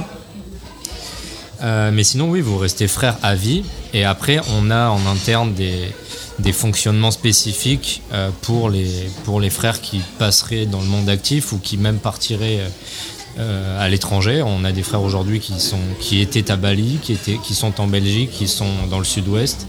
Donc, on met en place des, on met en place l'organisation qu'il faut pour qu'ils restent impliqués, intégrés, euh, et au- avec le temps qu'ils peuvent nous dédier, forcément. Mais en même temps, pourquoi une personne resterait-elle une fois plus âgée ou installée dans la vie professionnelle, par exemple? Pourquoi elle resterait au sein de la structure? Est-ce enfin, qu'il n'y a pas là un choc des générations finalement? Euh, alors moi, du coup, je l'ai quitté, j'étais déjà euh, euh, dans la vie active. Mais au final, je pense aussi c'est un peu une habitude. C'est des amis que tu commences, euh, tu commences à avoir des amis dedans. Et euh, bah, c'est ce lien fraternel vraiment, les activités qu'ils proposent. Et puis en plus, en tant que personne de la vie active, tu peux vraiment apporter des choses euh, aux, euh, aux jeunes, enfin euh, des stages, des, des idées d'emploi, enfin de l'aide de leurs études. Il y a un plan de retraite après derrière Voilà. Mais est-ce que justement de ne plus faire partie, entre guillemets, euh, être membre actif d'une sororité, d'une fraternité, une fois dans le monde, euh, dans le monde professionnel, est-ce que quelque part ça ne vous manque pas ce côté très fraternel ou est-ce que vous le transposez dans votre quotidien de jeunes actifs, euh, justement, et peut-être éventuellement vous vous tournez vers d'autres fraternités, d'autres sororités ou même d'autres associations dans lesquelles vous pourriez justement mettre en œuvre tout ce que vous dites, c'est-à-dire euh, l'entraide, euh, se réunir tous autour d'un même point de vue, d'une même passion. Donc après, on, on parle même pas de, franc-maçonnerie, on peut même dire, bah tiens, moi euh, j'ai- j'aimais bien faire des spectacles, ben, je me suis mis à faire des choses comme ça. Donc voilà, éventuellement, est-ce que c'est c'est une un futur en fait des anciens des, des, des fra- des fraternités et sororités en fait. Parce que vous nous dites, on est toujours sœurs et frères, mais sœurs et frères, après on s'éparpille dans le monde actif, mais comment on se retrouve plus tard en fait? Alors, euh, nous, euh, en tout cas chez les Zeta Lambda Zeta, il y a un statut particulier pour les personnes qui ne sont plus étudiantes, c'est Aluna, et elles ont vraiment euh, il y a une, un nouveau vraiment statut. Moi, je suis plus euh, du tout dedans, et je n'ai plus euh, l'envie de créer euh, ou même de rentrer dans une autre euh, sororité.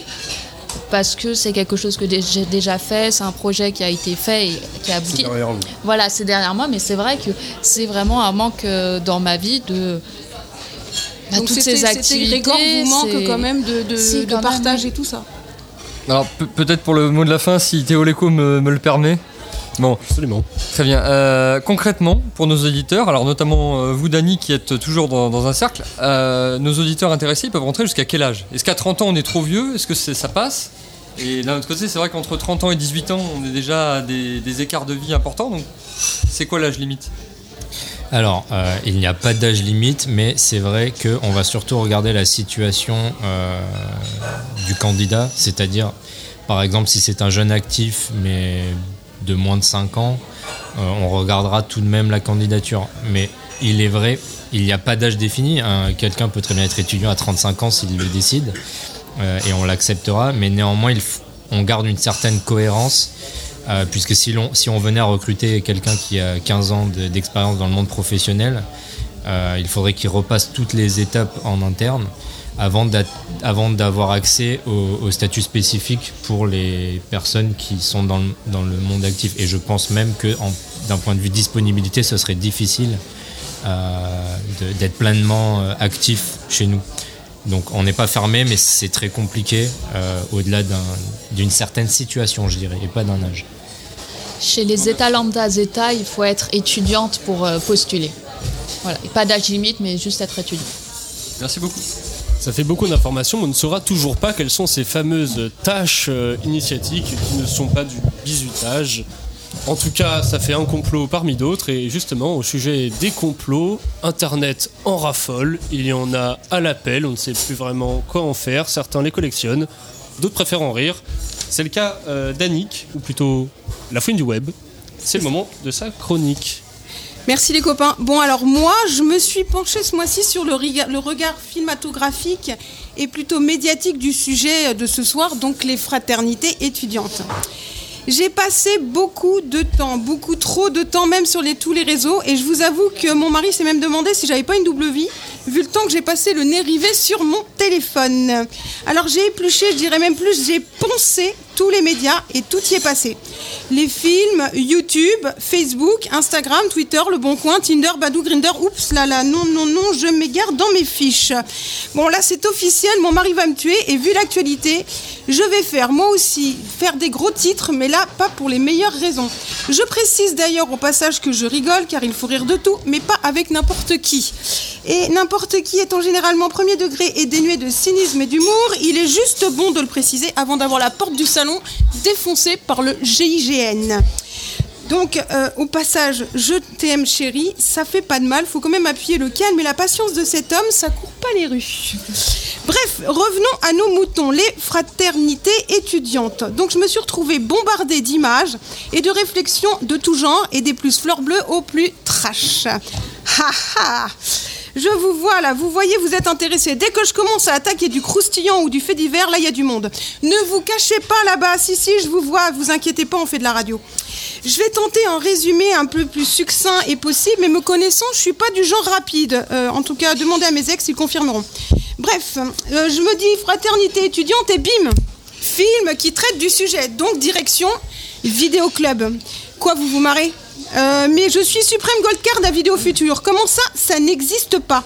Mais il y a une vie en dehors de euh, la province et de la capitale. Si, si, si, si. Et oui, on est moderne aussi en province. J'ai même accès à Internet en 3G sous mon troisième pommier. Une révolution pour moi qui suis en zone blanche au milieu des champs. On va vous tirer la fibre, madame, ils ont dit les télécoms. Il y a les vaches autour de chez vous et elles n'ont pas besoin d'Internet. Bref. Je pense que je vais me mettre à brouter du foin aussi, du coup, de toute façon, entre nous. Je pense qu'avec euh, toutes les bêtises que je raconte, je vais bientôt finir par bouffer les pissenlits par la racine. hein. Bref, j'ai demandé à Jean-Pierre. Jean-Pierre, c'est mon pote du vidéoclub. Vous l'avez connaître toute ma vie, c'est ça qui est cool. Des trucs sur les fraternités étudiantes. Et lui, dès qu'il y a des nanas avec des push-ups et quelques chocs de vodka dans la tête, eh ben, devinez quoi, il est là. Et il a rempli mon caddie.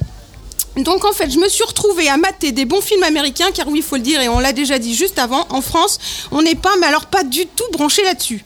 Alors de American Pie à la série grecque en passant par Skull and Bones, j'en ai écrémé de la blonde peroxydée milliardaire au sang siliconé, avec un taux d'alcoolémie fraisant l'antigel. Euh, J'ai frisé le, le- le- le thriller des fois, euh, limite borderline dans Skull and Bones, avec euh, des meurtres et des corps à cacher. En fait, là, on était lim- limite mafia niveau le parrain. Ça m'a permis de comprendre, comme on l'a dit, la vision qui transparaît de partout sur la fraternité étudiante. Un type de club super select, blindé de filles et de fils à papa qui roulent en décapotable et boivent et font la fête. Et attention, âme sensible, s'abstenir, baise à tout va. Oui, bah, je vous avais prévenu, il faut appeler un chat un chat. Donc, à chaque fois qu'on parle de fraternité étudiante, l'image qui ressort, c'est ça. Un mélange de country club échangeau et de réunion des alcooliques anonymes milliardaires. Allez, plus sérieusement. En cherchant sur le web, j'ai trouvé aussi les fraternités étudiantes qui prennent la suite des scouts niveau cato. Alors, euh, pas le même délire du tout avec chambre style palace dans Villa Californienne avec piscine, mais alors là, plutôt cellule de moine avec euh, package couvre-feu, prière et extinction des feux. Euh, ça dérange quelqu'un si j'ai encore du boulot passé 20h30 Non Euh, Je dois finir la bougie? Ok. En tout cas, euh, Notre-Dame, apparemment, ça leur a pas suffi. Donc, sur Twitter, j'ai trouvé aussi pas mal de perles et on va passer sur les commentaires et anecdotes plus ou moins marrantes ou sordides. J'y ai trouvé pas mal de jaloux qui n'ont pas osé frapper à la porte des fraternités et qui vont de leur complotisme et de leur fantasme. Alors les gars, c'est vraiment tellement plus facile de spéculer et de faire partir des rumeurs que de demander. Après, on s'étonne que les fraternités soient le plus souvent discrètes. Mention spéciale aux abrutis qui font des rituels d'initiation qui finissent à la morgue, comme la fraternité belge de l'université catholique de Louvain. Là, franchement, ça n'aide vraiment ni les copains, ni la réputation, les gars. Un point en moins pour l'équipe de Vianney. Noté greffier, carton rouge. Il est où Vianney? Bah pas là comme d'habitude. La vie n'est pas un jeu vidéo, on ne peut pas faire, boire 10 litres de vodka à un pote les gars, c'est pas un PNJ. Euh, sinon là c'est la mère à qui qui boit du fioul. Tiens, euh, voilà un commentaire sympa. Fraternité étudiante, c'est des réunions secrètes remplies de magie noire et de sorcellerie. Et en plus ils font des sacrifices. Alors si vous... Oui vous avez raison, en fait c'est un mélange des visiteurs et du Da Vinci Code. Tiens, euh, moi ça me rappelle quelque chose, pas vous du coup? Hein, en fait, moi je dis ça, je dis rien. En fait, pour finir, j'ai trouvé pas mal de 60 68 arts encore hyper vigoureux. Et franchement, là, les gars, je vous tire mon chapeau, les poteaux. Non, mais sérieux, je suis pas sûre qu'à presque 80 balais, je serai aussi virulente et animée d'un feu sacré que vous. La fraternité, il y en a plus. Il y a même plus de fraternité du tout. Il y a plus d'étudiants. Les étudiants de nos jours, c'est des fiches molles. En 68, on balançait des pavés pour défendre nos idéaux. Et maintenant, ils sont bons qu'à balancer de la sauce tomate sur des tableaux. Oui, j'en conviens, Martine, le militantisme est devenu plus alimentaire niveau munitions, mais ils sont pas aidés aussi, les jeunes. Il n'y a plus de fa- il y a plus de pavés, tout est goudronné. Qu'est-ce que vous voulez?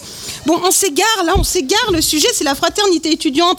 Pas refaire mes 68 Étienne Henmen, quand même. Bref, comme vous l'avez compris, le sujet passionne et déchaîne toujours autant. Les gens, les internautes et il faut le dire de nos jours aussi l'intégralité des EHPAD de France et de Navarre. Allez, c'est tout pour moi. Je retourne dans mon placard et au mois prochain. Allez, ciao ciao les ciao les copines. Merci à Nick, Nick, Nick.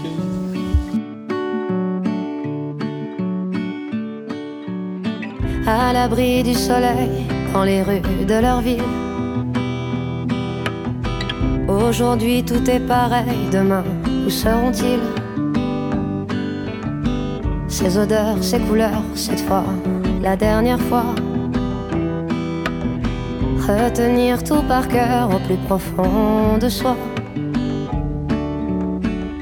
Il est avec son frère, ils partent tout à l'heure un secret pour son père, la promesse à sa sœur de protéger son frère quand ils seront loin d'ici. La lettre pour sa mère, pardon, merci. Ils vont quitter leur ville comme ils savent déjà que l'avenir a un prix avant que d'être un choix d'ici peu sans amour tout au bout de la rue. Pour un pays moins chaud, ils auront disparu. Il est avec son frère, ils partent tout à l'heure. Un secret pour son père, la promesse à sa sœur de protéger son frère quand ils seront loin d'ici la lettre pour sa mère. Pardon, merci. À l'ombre d'un café, s'ils prennent leur temps. Ils ne sont pas pressés de ce qui les attend. Respirant l'atmosphère tout en fermant les yeux. Ne sachant pas quoi faire pour s'en souvenir mieux. Il est avec son frère. Ils partent tout à l'heure. Un secret pour son père. La promesse à sa sœur de protéger son frère quand ils seront loin d'ici. La lettre pour sa mère. Pardon, merci. Il est avec son frère. secret pour son père. De protéger son frère quand ils seront loin d'ici. La lettre pour sa mère. Pardon, merci.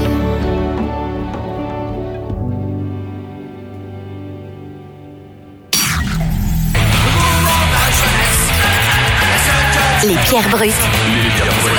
Les. Débarquent Débarque. sur Radio Delta. Radio Delta. Vous êtes sur Radio Delta.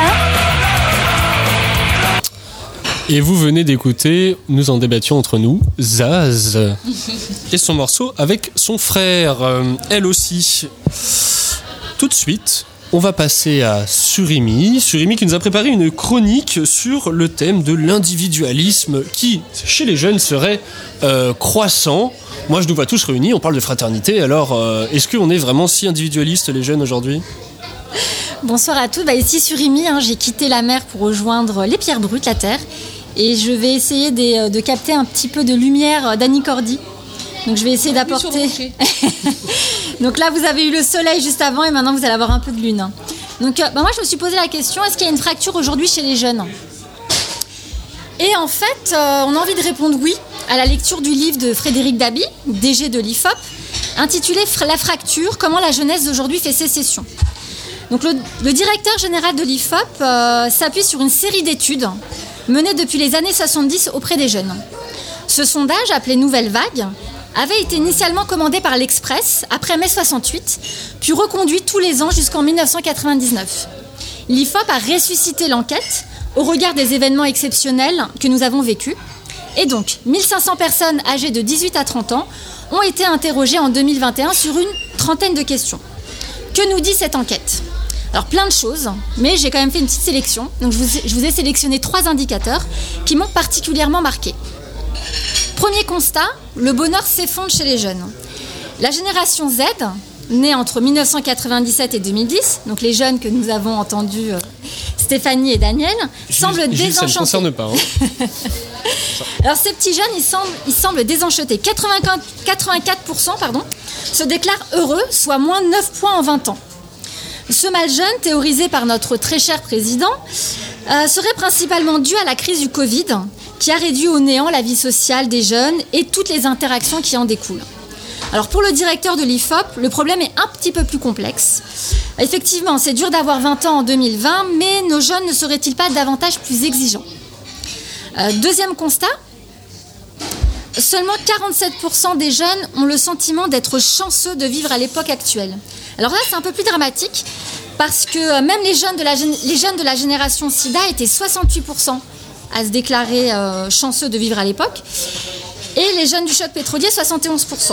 Donc les jeunes d'aujourd'hui, on sent qu'ils ont réellement souffert et ce sentiment semble s'amplifier dans une société où tout a l'air d'aller beaucoup plus vite et où les individus sont de plus en plus isolés. Euh, Cette crise du Covid a rebattu les cartes et les jeunes ont le sentiment qu'on leur a confisqué leur vie. Et enfin, troisième et dernier constat, je vous propose de finir sur une note un peu plus optimiste. Euh, malgré la, crise, malgré la, malchance, la dépression, les jeunes d'aujourd'hui n'ont pas dit leur dernier mot et ils s'avèrent résilients. Ils sont 92% à déclarer avoir en- encore beaucoup de choses à accomplir dans leur vie. Ils ont envie de croquer la vie et leur liberté tout juste retrouvée. Ils sont plus motivés, plus optimistes. Paradoxalement, cette crise du Covid a amplifié l'envie des jeunes de se projeter. Et pour reprendre en main leur vie, les jeunes ont tout intérêt à se réunir, à se rassembler face à l'adversité. La fraternité, je pense qu'aujourd'hui on est tous ici pour une bonne raison, et ce qui nous unit les uns les autres, c'est le ciment de notre République. Et, et selon moi, elle ne doit pas être travaillée de manière théorique. Il est essentiel de la travailler concrètement de manière opérative. Et les fraternités et sororités étudiantes sont un très bon exemple de ce qu'il est possible de faire. Alors oui, nous avons tous entendu parler des bizutages, des dysfonctionnements outre-Atlantique, des dérives politiques des fraternités allemandes d'avant-guerre. Alors bien évidemment, des problèmes existent à l'étranger, mais à mon sens, il est essentiel de se consacrer à la promotion de la fraternité à la française, qui promeut la tolérance, la construction d'un esprit commun autour de valeurs qui sont les nôtres. Ouvertes à toutes et à tous, les fraternités et sororités étudiantes françaises sont en phase de construction. Et ce sont nos, jeunes qui donneront le ton, l'ambition de ce qu'il est possible euh, et de ce qu'ils souhaitent accomplir. Et plutôt que de les comparer à l'autre, recentrons-nous sur ce qui fait la force de notre jeunesse étudiante en France, son indépendance et son envie de voir plus loin. Et oui, malgré le Covid et ses conséquences, les jeunes sont résilients. La fracture n'est pas encore d'actualité, Et nous avons tout à attendre de ce genre d'initiative qui œuvre pour l'inclusion de tous. Merci beaucoup. Et bah, effectivement, moi j'ai envie de citer Orelsan. On, ne soignera jamais une dépression comme on soigne un rhume. Euh, ça c'est sûr. Tu as parlé de dépression. C'est vrai que le Covid n'a pas aidé. Les jeunes vont moins bien. C'est pas forcément réjouissant, mais est-ce qu'on est si individualiste pour revenir à la question des fraternités? Est-ce que les jeunes aujourd'hui se pensent pour eux-mêmes? Est-ce qu'on est le culte du moi-je, ma génération, celle de la génération Z? Tout d'abord, j'ai j'ai une question auditeur. Oh. Une question auditeur. euh, euh, D'où vient ce nom de surimi De De surimi. Ah bah ça. Parce que Coria, c'était déjà pris en fait. Il va falloir écouter l'émission jusqu'à la fin et revenir le mois prochain. Surimi dans un-. Ça, c'est une bonne Voilà. Surimi dans un panier. Le watch time, vous aurez euh, la raison à la fin de la saison de l'année. Les paris sont ouverts. hein. Donc, euh, Pour revenir à nos fraternités, à nos sororités et à l'individualisme, ce serait euh, finalement deux choses qui seraient opposées. Quand on serait en fraternité, on ne serait pas individualiste et quand on n'en serait pas, on serait peut-être plus prompt à euh, se penser pour, euh, pour soi seul. Mais j'ai toujours en tête, moi, bah, ces fraternités américaines dont on parlait tout à l'heure, Schools and Bones à Yale ou d'autres, qui sont peut-être un peu parfois l'image d'une forme de reproduction sociale, des fils à papa, des bourgeois alcoolisés, comme nous disait Annick tout à l'heure. Siliconé. Est-ce que c'est ça, euh, finalement, euh, le meilleur moyen de lutter contre l'individualisme? J'espère qu'on trouvera une réponse dans la suite de notre interview. Je laisse la parole à euh, Franck et Antoine. Alors Stéphanie, Daniel, dites-nous quand ont été créées euh, vos structures et quelles en sont les valeurs fondatrices? Stéphanie.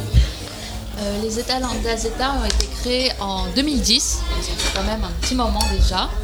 Et elles ont été créées euh, un peu après en même temps à Bordeaux et à Montréal. Donc quand même euh, deux pays différents. Mondialisée. Voilà, donc ça a directement été mondialisé. Donc les... entre, entre le cadenet et euh, le sirop d'érable. Exactement.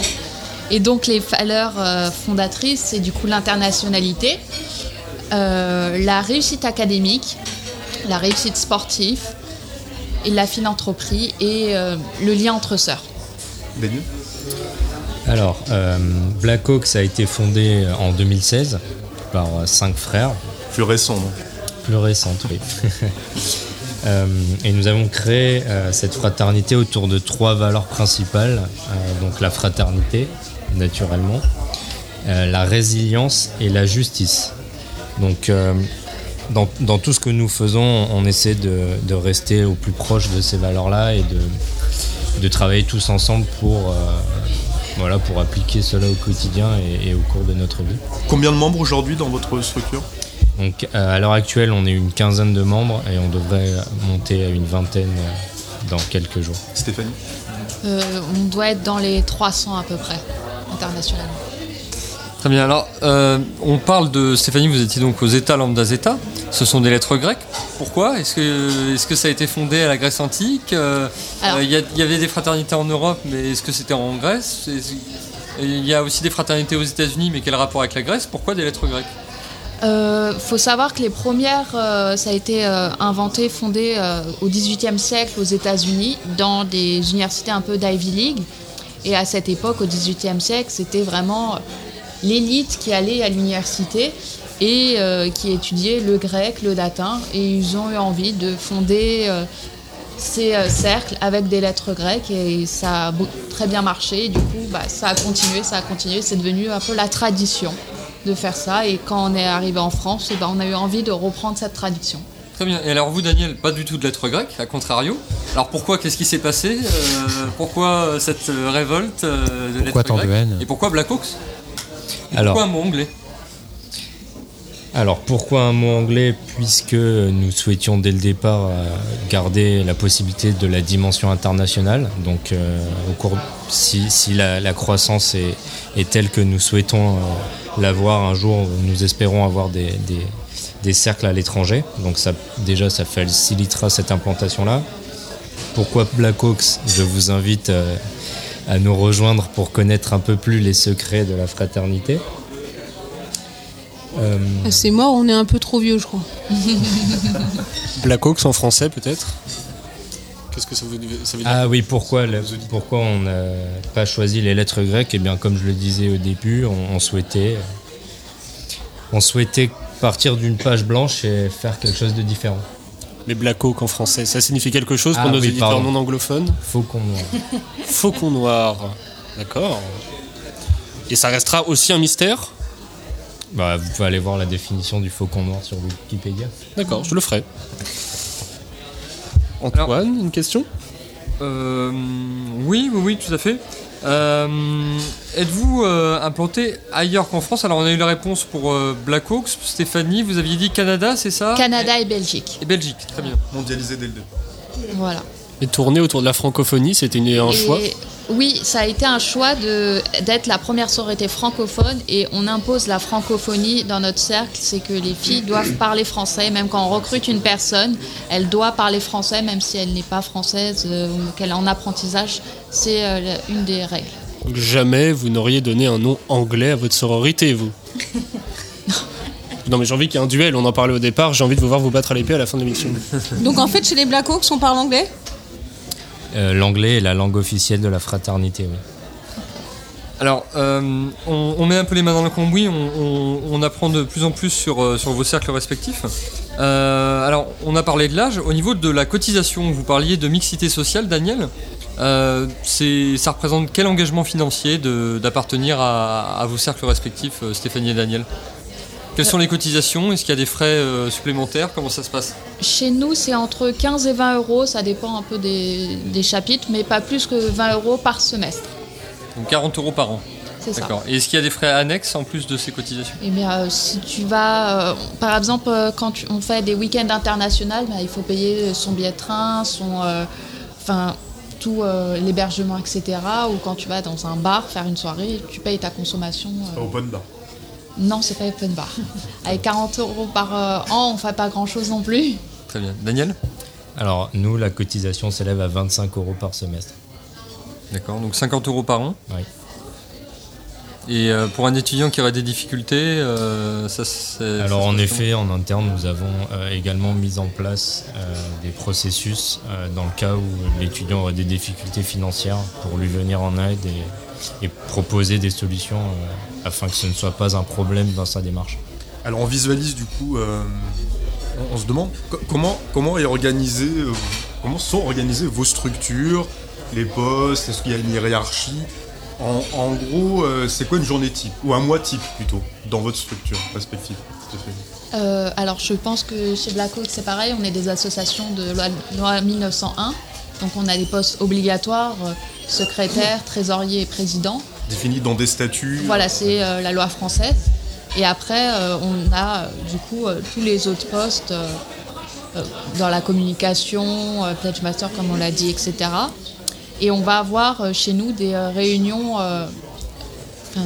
des réunions à peu près mensuelles pour organiser un peu la vie. Et ça va être un peu des activités qui va être un peu plein d'activités. On peut faire du sport. Euh, on aime beaucoup manger chez les étalons d'Azeta. C'est vraiment quelque chose que toutes les filles aiment. Donc euh, beaucoup de, de restaurants, de, euh, de pique-niques, ce genre de choses. euh, des, des soirées en, en bar aussi. Ils aiment bien faire des choses avec d'autres cercles. Vraiment euh, des choses un peu étudiantes, un peu très, très sympathiques. Et du bénévolat aussi. Donc on rigole aussi euh, en, en- en fraternité, en sororité. oui, on mange On mange bien, boire, bon. on mange bien. C'est pas interdit. Et chez les Blackhawks Alors nous, c'est à peu, en termes d'organisation, c'est à peu près pareil. Euh, on a un week-end par mois à peu près concentré et dédié à Blackhawks avec des activités le matin et l'après-midi et généralement un bon gueuleton également et, euh, et puis quelques pintes euh, au bar du coin euh, sur ce même week-end. Qu'est-ce que ça peut être vos activités par exemple? Concrètement? Alors concrètement, on a plusieurs segments. Donc il y a le segment académique où là, par exemple, on va proposer soit des mini-conférences euh, organisées par des frères internes ou euh, des, invités externes. Euh, on fait des visites de musées. on a une épreuve d'art oratoire qui se déroule deux fois par an à peu près. On a aussi bah, des ateliers CV, des simulations d'entretien, donc ça c'est un peu plus scolaire. Ensuite, on a le volet sport. Donc, et ça, c'est vraiment une volonté que je souhaitais mettre en place, c'est d'apporter de la diversité pour proposer des sports un peu atypiques qu'on n'a pas l'habitude de faire. Donc euh, depuis la rentrée scolaire, par exemple, on a fait du tir sportif, donc c'est pas de la baston, mais Ah, on sait s'amuser quand même. Euh, on a fait du ski nautique également. Euh, Sur ce week-end, on fait un week-end survie, donc un peu en mode bushcraft. Euh, et puis plus simplement du football, du basketball et des sports collectifs, toujours en fraternité. Bah, ça a l'air bien sympathique tout ça. Est-ce que euh, vos activités elles sont ouvertes à d'autres personnes que la fraternité ou c'est vraiment euh, que pour vous Alors c'est une très bonne question. Euh, je dirais qu'à peu près 40-50% des activités sont ouvertes euh, à l'extérieur et pour les hommes et les femmes en général. Donc, Parce que pour le reste, ce n'est pas ouvert aux hommes et aux femmes. pour le reste, c'est uniquement des activités entre femmes. Est-ce que vous, vous pourriez nous en parler C'est une question peut-être qui euh, interrogera les, les- les auditeurs, les auditrices. Pourquoi? Pourquoi une sororité Pourquoi une fraternité? Alors comme j'ai dit euh, tout à l'heure, c'est historiquement euh, les universités américaines au XVIIIe siècle, c'était uniquement les hommes. Donc ça s'est créé historiquement que avec les hommes. Et du coup, ensuite, les femmes, quand elles ont été autorisées à, à l'université, bah, elles se sont dit, bah, et nous aussi, on veut faire euh, nos sororités, notre truc un peu dans notre coin. Et nous, on est resté un peu comme ça, faire ça traditionnellement, parce que de temps en temps, c'est sympa d'être que avec des femmes et de parler entre femmes, de faire voilà ce genre de choses. Vous êtes en quelque sorte euh, le pendant de droite des réunions non mixtes de l'UNEF. C'est-à-dire que des nanas, mais euh, on se retrouve à la Sorbonne ou à Sciences Po. Quoi. Non, après, euh, on n'est pas en train de parler politique que de nana. On mange, on se fait Ah. un pique-nique entre filles. Les sujets ne sont pas politiques. Non, chez nous, c'est euh, la politique. Tu peux être de gauche, d'extrême droite. D'extrême droite, tu auras un petit peu, peut-être un peu de mal, euh, mais de droite, euh, il n'y aura pas de. On s'engueule des fois euh, à ces sujets-là, mais on reste euh, très euh, amis. tout. Est-ce que euh, il y a une euh, implication minimale attendue dans vos organisations ou Comment ça se passe euh, à ce niveau-là? Est-ce qu'il y a un minimum de temps qui est demandé, d'engagement?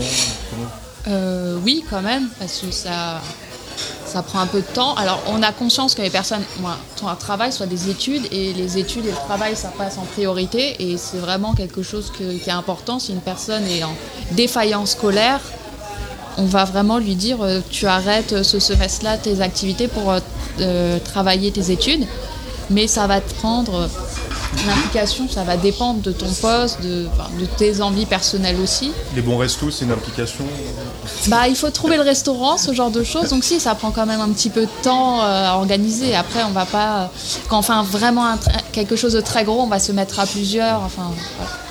Moi j'avais une, j'avais une question moi parce que tout à l'heure vous avez euh, vous avez dit que vous êtes différent euh, des, euh, des BDE et donc euh, étant étant maman de président de BDE parce que mon fils est étudiant et président du BDE de son, son Bien école. sûr. Voilà. Et of course hein, je voilà c'est c'est- c'est le meilleur c'est le meilleur.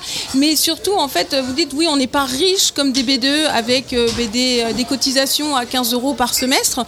Mais les BDE ont des, des cotisations qui ne sont pas hautes. Mais par contre je les vois énormément se- s'investir pour euh, justement euh, faire des actions euh, pour justement rapporter de l'argent, des, des ventes de gâteaux, des, des- choses assez importantes pour pouvoir ramener, des, ramener de l'argent et faire des activités justement qui sont de l'ordre d'une certaine fraternité interne. Mais en fait, justement, c'est ces actions-là qui ne sont pas juste dénuées d'intérêt, c'est-à-dire que cet argent-là va être réinvesti dans le BDE et dans l'université. Donc est-ce que euh, justement, vous auriez pas euh, en fraternité aussi des actions comme ça pour faire vivre euh, votre fraternité éventuellement? C'est Théo qui parle, je suis désolé, je vais répondre à la place de notre invité, mais j'ai la réponse à la question. Euh, il se trouve que j'ai été administrateur d'une université pendant deux ans. Lorsque l'on fait des activités qui ne sont pas ouvertes à l'ensemble des étudiants, ce qui est le cas d'une fraternité ou d'une sororité, on ne peut pas percevoir d'argent de l'université. Et l'argent perçu par les BDE, les associations sportives de la part de l'université, représente grosso modo 90% de leur budget à l'année, c'est-à-dire à peu près tout. Et euh, c'est ce qui fait l'énorme différence en réalité entre une association qui est ouverte à l'ensemble des étudiants et les autres. Concernant tout ce qui va être vente de gâteaux, etc., euh, on va avoir des problèmes d'affiliation à l'université parce que, un, on n'est pas tous de la même université. Et euh, ça pose beaucoup de problèmes. Et deux, on n'est pas mixte. Et en général, les universités ne veulent pas d'associations non mixtes. Une réponse intéressante.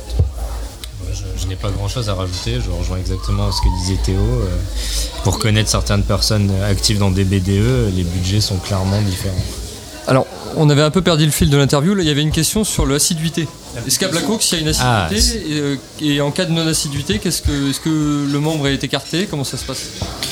Alors, de, prime abord, on essaie d'avoir une organisation calendaire qui permet de réviser pendant les partiels ou pendant les, moments où, l'étudiant a besoin de, se refocus sur ses études. Et oui, pour nous, c'est 100% de présence euh, et uniquement, voilà, si, on a une justification ou une raison qu'on estime valable, euh, on pourra exempter temporairement ou excuser un nombre de- de- d'absences euh, conséquentes, mais ça fait partie euh, du process et on peut avoir un- une nouvelle recrue qui restera des années si elle n'est pas e- exemplaire à ce niveau-là. Très bien. Alors, on a parlé de violence, euh, de drogue, de sexe même. Euh, Les trois en même temps, c'est possible. On a parlé de bizutage et on a parlé de. Vous avez répondu en disant que vous respectiez la loi française, mais pour autant, j'ai cru comprendre dans vos réponses qu'il y avait un statut euh, au sein des membres, euh, pledge, euh, aspirant. Euh, Qu'est-ce qui différencie ces, statuts-là par rapport à des anciens membres et, est-ce qu'ils ont des devoirs ou des droits supplémentaires Euh, alors, euh, du coup, qu'est-ce qui, va les différencier? Déjà, ils vont avoir euh, des certaines tâches à effectuer. Ils vont vraiment être euh, nouveaux, donc c'est vraiment. Les fameuses tâches mystères. Exactement, les tâches mystères. Et, et c'est vraiment un peu la période d'apprentissage pour voir est-ce que euh, toute cette assiduité, ils sont capables de, de la donner et tout, voir si ça leur plaît. Et alors que les anciens membres, on part du principe qu'ils ils les connaissent, euh, ils sont déjà bien euh, mis dans, dans le cercle. Euh, les anciens membres vont connaître des secrets que les petites recrues ne connaissent pas encore, donc c'est un petit privilège quand même. Et euh, en plus, euh, chez les états lambda zeta, une fois que tu as fini tes études, tu connais encore plus de secrets, donc en fait, tu es poussé à continuer jusqu'au bout, c'est très sympa. Et euh, voilà. c'est- Merci. Bah, globalement, c'est à peu près, euh, à peu près identique. On n'a pas des droits supplémentaires ou des super pouvoirs euh, en, évoluant au sein de la fraternité, mais néanmoins, on a une organisation claire, des, règles à respecter, comme dans toute organisation. Euh, et puis le fait d'évoluer au, fil des, différentes étapes permet aussi d'apprendre, comme tu disais Stéphanie, euh, des règles internes ou des secrets internes qui permettent d'évoluer euh, et qui, qui viennent structurer la, fraternité. Donc euh, clairement, on ne pourrait pas arriver, euh, on pourrait pas arriver en tant que recrue et déjà euh, aspirer à, à- à certaines fonctions ou à des ou atteindre des postes structurants pour, pour la fraternité. Mais sans bizutage, bien entendu. Bien entendu, c'est la loi. Eh bien, merci beaucoup euh, de la part, Merci, euh, merci beaucoup. Et euh, pour conclure en beauté, je vous propose une petite pause musicale.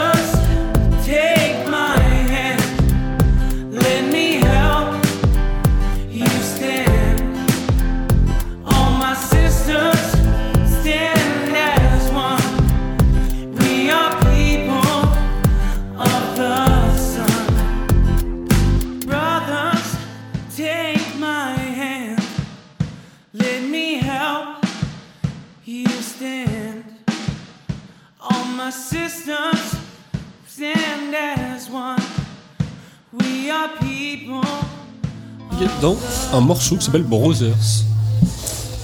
Je vous propose, euh, maintenant que l'émission progressivement touche à sa fin, de vous donner la parole pour un tour de table. J'ai eu plaisir à tous vous écouter. C'était ma première, personnellement, et j'ai eu beaucoup de plaisir à être avec vous, à tous vous entendre euh, pour les chroniques, les interviews. Euh, moi, je remercie principalement Antoine à la chemise bleue qui m'a convié. Antoine, un mot de conclusion. Eh ben, encore une fois, très très heureux d'avoir euh, repris euh, cette émission des Pierres Brutes. Euh, J'espère que ça a plu à tous nos intervenants, à nos invités aussi, peut-être qu'ils seront invités sous d'autres auspices, d'autres sujets, et, qu'on se retrouvera avec plaisir dans le travail et, et dans le partage au cours des prochains mois. Franck, tu veux peut-être. Oui, alors merci effectivement euh, à nos, à nos invités pour cet éclairage sur un sujet sur lequel j'étais pas forcément euh, très euh, érudit, je vais le dire.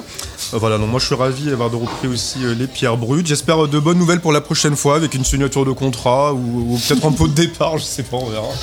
Tu es toujours attendu à la fin de l'émission, je te rappelle. Fais attention, on t'écoute.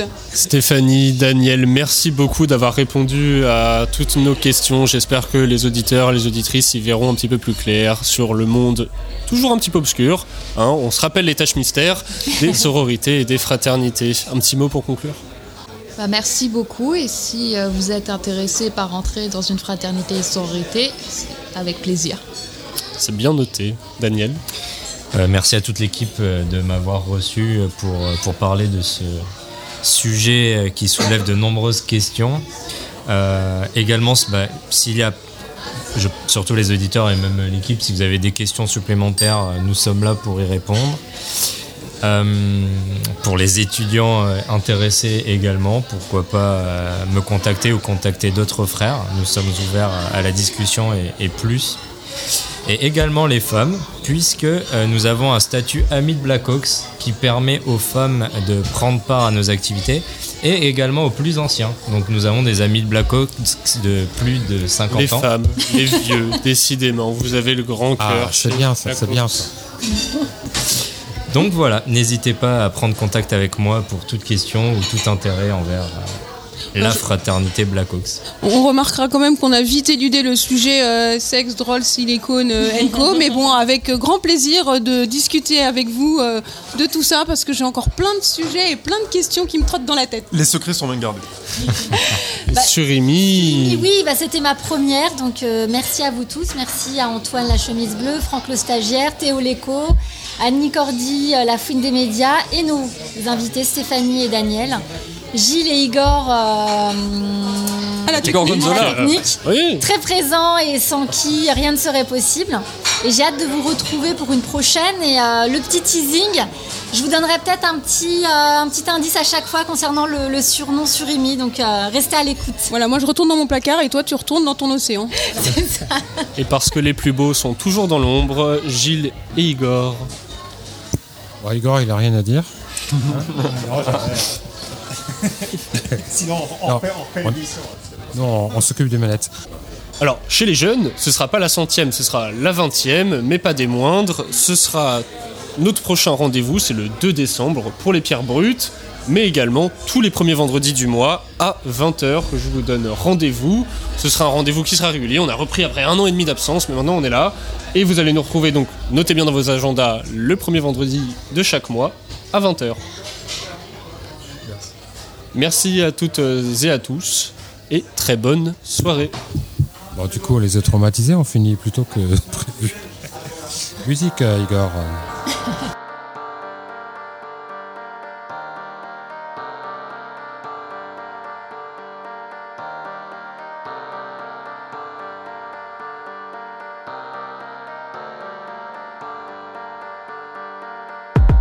On a grandi comme les princes de la ville, fou comme prince de Bel Air. Flo Corvette, Ford Mustang, dans la légende.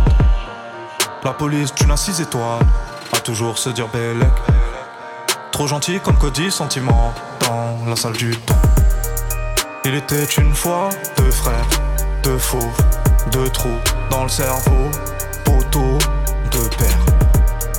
Conditionné au fond d'un hall sur une chaise. Emprisonné des rêves qui brisent plus d'une chaîne.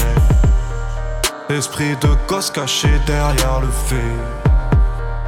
Pris d'ambition en stagnant devant élevé. Salaire de bas que chaque soir dans les Nike. Bénéf de la bœuf qui part dans le mic. On a grandi comme les princes de la ville, les rois du hall. Dans le ciel, pas plus d'une étoile. En face du trône, des grammes, des kills de peine mènent dans le bel. Deux frères, deux fauves, le M. Deux frères, deux frères, deux frères, deux frères, deux frères, M, deux frères, deux frères, M, deux frères. Bah l'écoute, ces fils de pute, tu parles là pour être aimé, faudra t'y faire à l'idée. Rien à foutre, c'est qu'attendre des boîtes sur de merde, doute qui t'aura validé. Même plus, même plus besoin de viscère, de la qualité d'un PVR. De la force au calme, ok, ok, allez, c'est l'heure. J'ai grandi dans le zoo, je suis vécu dans la jungle et pas de grand frère. Papa nous a connus tête contre tête, nous a dit je veux un amour. Je veux personne d'entre vous, même pas moi, même pas les anges de l'enfer. J'ai aimé mon frère plus que ma vie, comme me l'a appris mon père. Chaque rêve, chaque cauchemar, chaque nuit, chaque euro partagé. Et à part le nombre de cicatrices, rien ne va changer. Dans le même, dans le même miroir, on s'est regardé. Dans les mêmes, dans les mêmes trous noirs, on s'est égaré. Quand on petits, on avait les mêmes sables, plus grands, les mêmes armes. Même Niax, même terrain, Igo, les mêmes Chilagbo. Jamais les mêmes femmes, moi c'était les belles blondes. Lui les vénézuéliennes, moi dehors, lui qui tombe. Les pierres brutes Les pierres brutes débarquent débarquent. sur Radio Delta. Radio Delta.